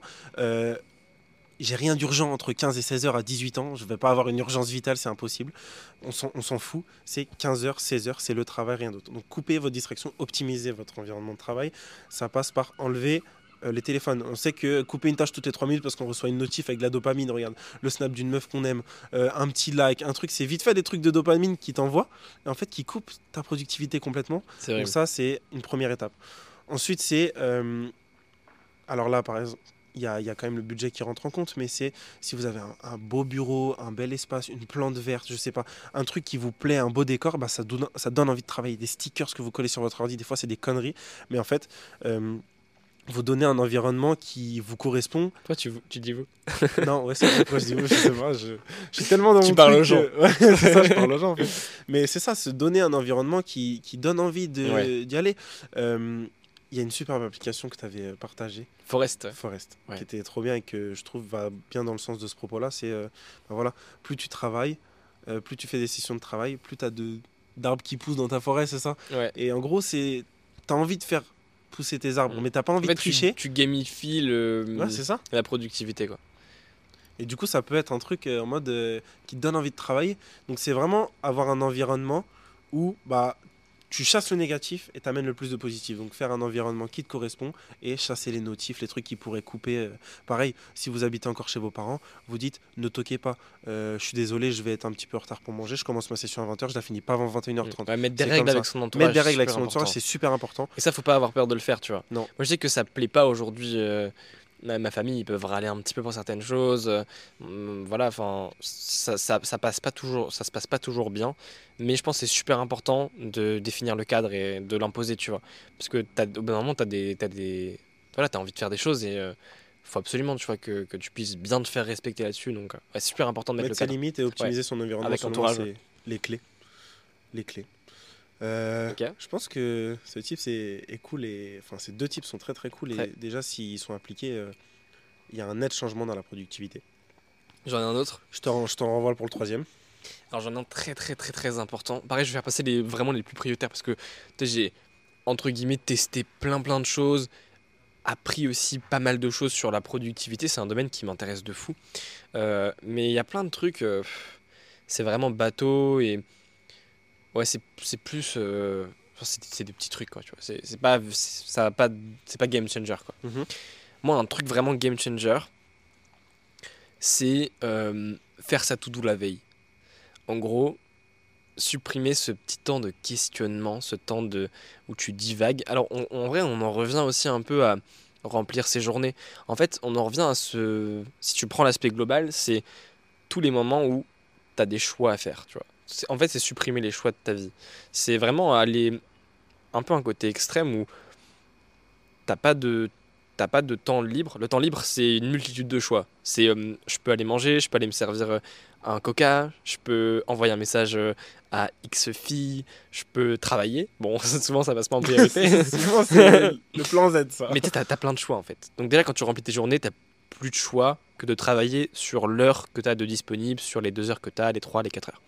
Euh, et ensuite, ça va être faire sa to-do la veille. Donc comme ça, chaque soir, en fait, tu fais, tu, tu listes les tâches vraiment que tu as à faire, tu les priorises, tu les organises, et si tu vas même plus loin, tu commences à les, à les embrayer un peu, tu vois. Donc euh, au lieu de dire euh, faire ça, tu vas dire faire ça, ok, mais tu vas te mettre le lien pour euh, le trouver facilement, les petites ressources qu'il y a, etc. Et comme ça, tu te simplifies la tâche au moment où elle va arriver. Euh, et du coup, moi, j'essaie de préparer un max mes journées la veille. Euh, j'essaie de le faire vraiment tout le temps. C'est un truc que j'essaie vraiment de m'instaurer. Je le fais dans 99% des cas là sur, sur les 30 derniers jours. J'ai fait dans 99% des, des jours. Et donc, je prépare les journées avant. Comme ça, en fait, ça déroule après. Ouais, Je ça. sais exactement ce que j'ai à faire. Je sais si j'ai été bon, bah la to-do elle est faite. Si j'ai pas été bon, la to-do elle n'a pas été faite. Et ça, c'est- top. Des fois, je me disais, je la ferai demain matin, mais souvent ça marche pas. Euh, faut pas la faire au moment où tu te commences à travailler, sinon tu perds du temps. En plus, tu as moins ce recul là, donc tu vas plus prioriser des choses que tu as envie de faire sur le moment. Exactement. Euh, et donc ça ça, ça, ça te biaise et ça marche pas. Faut, moi, selon moi, ça c'est pas un bon truc, tu vois. C'est un très mauvais truc. Donc on prépare les tout de la veille. Ça, c'est game changer, ça. Et le lendemain, tu as un système bien huilé, Ouais. tu sais ce que tu dois faire, tu as potentiellement préparé, si tu as pris le temps de préparer les tâches par des liens. Moi, je pensais aussi au petit-déj, tu as des gens qui font ça, et je trouve ça trop cool parce que, genre, euh, le soir, ils vont se coucher et juste avant, ils mettent euh, la cuillère, le bol, le cacao, le truc. Ils ont juste à sortir beurre, tartiner leur pain, et hop, le petit-déj, il est fait, et ils peuvent gagner du temps le matin. Tu vois, c'est c'est des trucs tout bêtes, mais en fait, euh, mis petit à petit, bah, en fait, tu as un système bien huilé pour le lendemain, et t'enchaînes, et la productivité, elle est là, et Ouais. tu as le temps de tout faire, tu vois. Parce Elle que est c'est aussi une excuse qu'on entend beaucoup, c'est qu'en fait, j'ai pas le temps de tout allier. Ouais, mais si tu t'organises mieux, je suis sûr que tu as le temps de Ouais. tout allier en vrai. Et tu sais, tu as, as une règle qui est assez bien, c'est la règle des, des deux minutes. Ouais. Tu vas peut-être euh, tient après. ouais. Ouais, tu la diras après. Bah, un peu comme cette règle-là, euh, la to-do, c'est ça en fait. C'est ça te prend pas longtemps à faire. Par contre, c'est le truc un peu chiant parce que faut faut s'arrêter. Tu sais, c'est pas très. euh, T'as pas de dopamine en faisant ta to-do quoi. Globalement, euh, c'est casse-couille. Tu faut regarder ce que t'as pas fait. euh, faut mettre des priorités. Enfin, c'est chiant. Puis souvent, Ouais. les to-do, il y a une partie de trucs que t'as pas envie de faire aussi, tu vois. Donc t'as tendance à les, à les cacher un peu. Donc là, faut te mettre devant le truc et te dire je le fais. Euh, et les to-do, ça prend pas longtemps en vrai à faire. Non. Ça prend vraiment pas longtemps. Mais si t'as cette discipline de dire chaque soir je le fais et je le repousse pas à demain, bah en fait, euh, tu t'enlèves pas mal de problèmes. De ouf. Et moi, j'avais grave tendance parce que c'est la solution de facilité à me dire euh, bah, tu vas le repousser à demain, quoi. Et en vrai, maintenant, j'essaie vraiment de me dire ok. T'as déjà fait l'erreur assez de fois, Ouais. fais-le ce soir. Tu sais très bien que ça va t'apporter euh, de la fluidité dans ta journée demain, donc euh, c'est le genre de truc de deux minutes. Tu vois, ça va Ouais. rentrer dans la règle des bah, deux minutes. vas-y, explique un peu ta, ta règle des deux minutes. Mais ouais, ça va, ça, la to-do rentre dans le cadre des trucs des deux minutes qui te font gagner en fait une heure et le lendemain quoi. Genre c'est vraiment euh, ouf. Euh, pour la règle des deux minutes, c'est un truc que euh, j'avais lu dans un livre qui s'appelle La 25e heure. En gros, c'est un petit. Jamais lu, mais je connais un peu. Ouais. C'est assez connu. productivité pour les gens qui travaillent beaucoup en bureau. Donc, tu as des chapitres qui sont qui me parlaient pas du tout, comme comment optimiser son Outlook, etc. Tu vois, des trucs de productivité de bureau. Et après, tu avais des... un truc qui en est ressorti. C'est vraiment le seul truc que j'ai ressorti de ce livre-là, mais qui a été vraiment game changer pour le coup dans ma productivité à moi. C'est la règle des deux minutes. En gros, c'est c'est aussi simple que si une action te prend deux minutes ou moins à faire, fais-la tout de suite. Parce qu'en gros, le cerveau, c'est un petit peu comme un ordinateur, tu vois. Euh, tu vas penser à un truc, et en fait, si tu le fais pas, ça va ruminer en fond, tu vois. Ça va être comme un onglet que tu ouvres et que tu fermes pas, et euh, parce que tu vas le faire plus tard. Et en fait, t'a- t'additionnes plein de petites conneries comme ça qui vont te prendre 30 secondes, 10 secondes, 30 secondes, 10 secondes. Et à la fin de la journée, t'en as qui seront passés à la trappe. euh, t'en as il y en a que t'en auras pas fait. Il y en aura que t'auras pas fait, pardon. Et, euh, et surtout, euh, bah, en fait, c'est la grosse charge mentale avant que tu te couches, tu vois. Et ça, c'est vraiment pas bon, tu vois, de, de, de se coucher en n'ayant pas fait des trucs parce que tu t'en rappelles trois jours après. Bref, c'est contre-productif.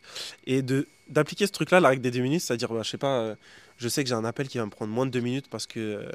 Euh, parce que j'ai tel client à appeler, tel truc à faire, je le fais tout de suite. Euh, vider le lave-vaisselle, bah, je repousse, je repousse, je repousse, tu vois. C'est des trucs, ça- certes, ça va prendre peut-être 2 minutes, 33 minutes, mais en gros, c'est pour résumer toutes les petites actions comme ça Ouais. qui vont te prendre la tête. Genre, mettre une machine à tourner, c'est des trucs, ça, c'est- ça va être du passif. Pendant qu'elle tourne, qu'en tu plus- peux faire d'autres trucs. plus t'as un truc que tu repousses, plus t'as l'impression qu'il est dur à faire. Ouais. Et dans ta tête, en gros, t'as une petite action. Euh, si elle est là depuis un jour, ok, elle va être euh, petite. Si elle est là depuis deux jours et que tu l'as pas faite, elle va être euh, moyenne. Si elle est là depuis trois jours et que tu l'as pas faite, elle va, être- elle va commencer à être grosse dans ta tête, tu vois. Et plus tu repousses les petits trucs, plus les petits trucs te paraissent importants Dur, ouais, c'est- et durs. Ouais. Alors que, tu vois, moi, ça m'est arrivé récemment, j'avais des petits trucs comme ça, je sais plus ce que c'était, mais c'était un petit truc. Et je m'en étais fait un film parce qu'en fait, ça faisait 10 jours que je le procrastinais. Et je te jure, je me suis mis devant l'ordi et je me suis dit, allez, allez, t'arrêtes, tu te bouges là, tu le fais, c'est bon Il t'a pris une 30 à faire. Et vraiment, ça m'a pris deux minutes. Mais pour le coup, vraiment deux minutes.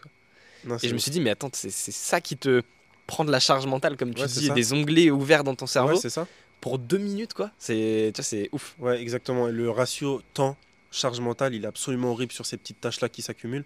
Et si tu es capable de dire, bah voilà, euh, euh, de te scanner, dire, voilà, tout- tous les trucs, euh, même si tu les fais pas dans l'instant parce que tu as peur que ça coupe ton action principale, Ouais. en fait, tu as de quoi gratter à côté, tu as un crayon, une feuille blanche et Tu t'en décharges, genre. Ouais, c'est ça, et tu t'en décharges. Et en fait, il est noté, donc il est sorti de ton cerveau, mais tu sais que tu vas quand même le faire après à la fin de ton action principale qui est pas coupe, qui est ni coupée et ni perturbée par ces par ces tâches secondaires euh, Ouais. qui sont dans ta tête. Donc le tips 4 qui s'accompagne d'avoir toujours un stylo et un papier, pas son téléphone, parce que pareil, la distraction du téléphone, c'est on va vouloir noter un truc et en fait on va avoir mille notifs, on va avoir un snap, un truc, un machin. Non, ouais, c'est sûr. donc c'est vraiment un stylo, un papier à côté de son ordi, de quoi que ce soit, d'un livre.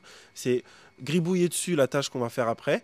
Même les huit tâches qui prennent moins de deux minutes à faire et vous les traitez toutes d'un coup et on n'en parle plus. C'est lancer une machine, c'est lancer un lave-vaisselle, Mm. c'est euh, appeler sa grand-mère pour prendre des nouvelles. C'est plein de trucs comme ça qui prennent pas beaucoup de temps, qui prennent énormément de charge mentale et qu'il faut absolument éliminer au plus vite. Trop bien.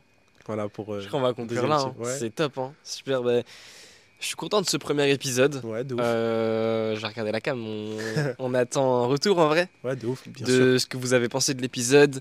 Parce que ça faisait longtemps qu'on avait envie de lancer ça. Ouais. Là, on s'est posé. Donc, euh, bah, on- on n'a pas trop décrit même le concept. Mais en gros, c'est ça, ça s'est très vite compris. Hein. On cause finalement. Chill talk. Donc, on cause et on est chill. Ouais. Donc, le cadre va être chill. Euh, nos tenues sont chill. hein. Là, on est habillé comme on était aujourd'hui. Enfin, on a enfilé un t-shirt. euh, c'est tout quoi. Euh, les discussions sont chill. Ouais, Il n'y a pas de, de grosses règles. Non, c'est ça, en gros, l'objectif, c'était vraiment de, de faire abstraction de la caméra et de parler comme on parle. C'est ça. quand en fait, on on, mange, on- quand on on parle, on Ouais, parle ça. exactement comme ça et juste là on le filme pour que tout le monde puisse le voir Et on trouve le concept cool. et on trouve ça trop cool. Donc on espère que bah, ça vous plaira. Ouais. Donc faites un retour en vrai dans les coms sur euh, ce qu'on peut améliorer et déjà avant tout un feedback sur est-ce que ça vous plaît, est-ce que ça vous plaît pas. Et ensuite, est-ce, qu'on, est-ce que vous voyez des trucs à améliorer Est-ce qu'il y a des sujets aussi euh, que vous voudrez qu'on traite? Ouais. Ça, c'est, c'est cool, ça va donner des idées. Même des sujets dont on a déjà parlé là, mais qu'on pourrait plus développer ou autre. Ça, ça peut être très cool. Tu vois bien avoir leur avis sur euh, les études. Tu Ouais, vois, c'est un truc sur dont les on études. parle nous deux, mais euh, parce que euh, a arrêté les études très tôt, il y a sûrement plein de gens qui nous regardent et qui vont s'identifier à plusieurs situations, celle où l'environnement familial il est un peu plus dur, celle où bah, ils ont quitté les études très tôt, celle où ils y sont encore mais ils hésitent à arrêter. Donc j'aimerais bien avoir votre avis là-dessus sur euh, bah, comment vous voyez les choses, est-ce que votre perception des études est la même que nous, etc. Donc ça, n'hésitez pas à mettre des commentaires là-dessus. Et pareil, si vous voyez des sujets sur lesquels on pourrait pousser ou d'autres sujets qui vous intéresseraient qu'on traite, bah go. Ouais, de fou. Carrément. Ok, mais je pense qu'on est bon. On va, Ouais. on va couper là. Ouais. Et on se dit à bientôt bah, dans le prochain épisode. hein. Ciao. Salut. Ciao, ciao. La vidéo, ouais, mais sinon. Bah là, tout tourne techniquement. Tout tourne, techniquement. Juste, euh, tu vas faire le cut par contre. Le clap Ouais, le. Ouais. le clap. Ok, ça, ça tourne. Ah ouais, là je l'ai posé Et tu sens un truc? Et bigonde. Ah non. Bigonde. Bigonde. Comment ça, bigonde Un big, un peu onde. Ah, big onde, ok. Ça c'est best of ça aussi.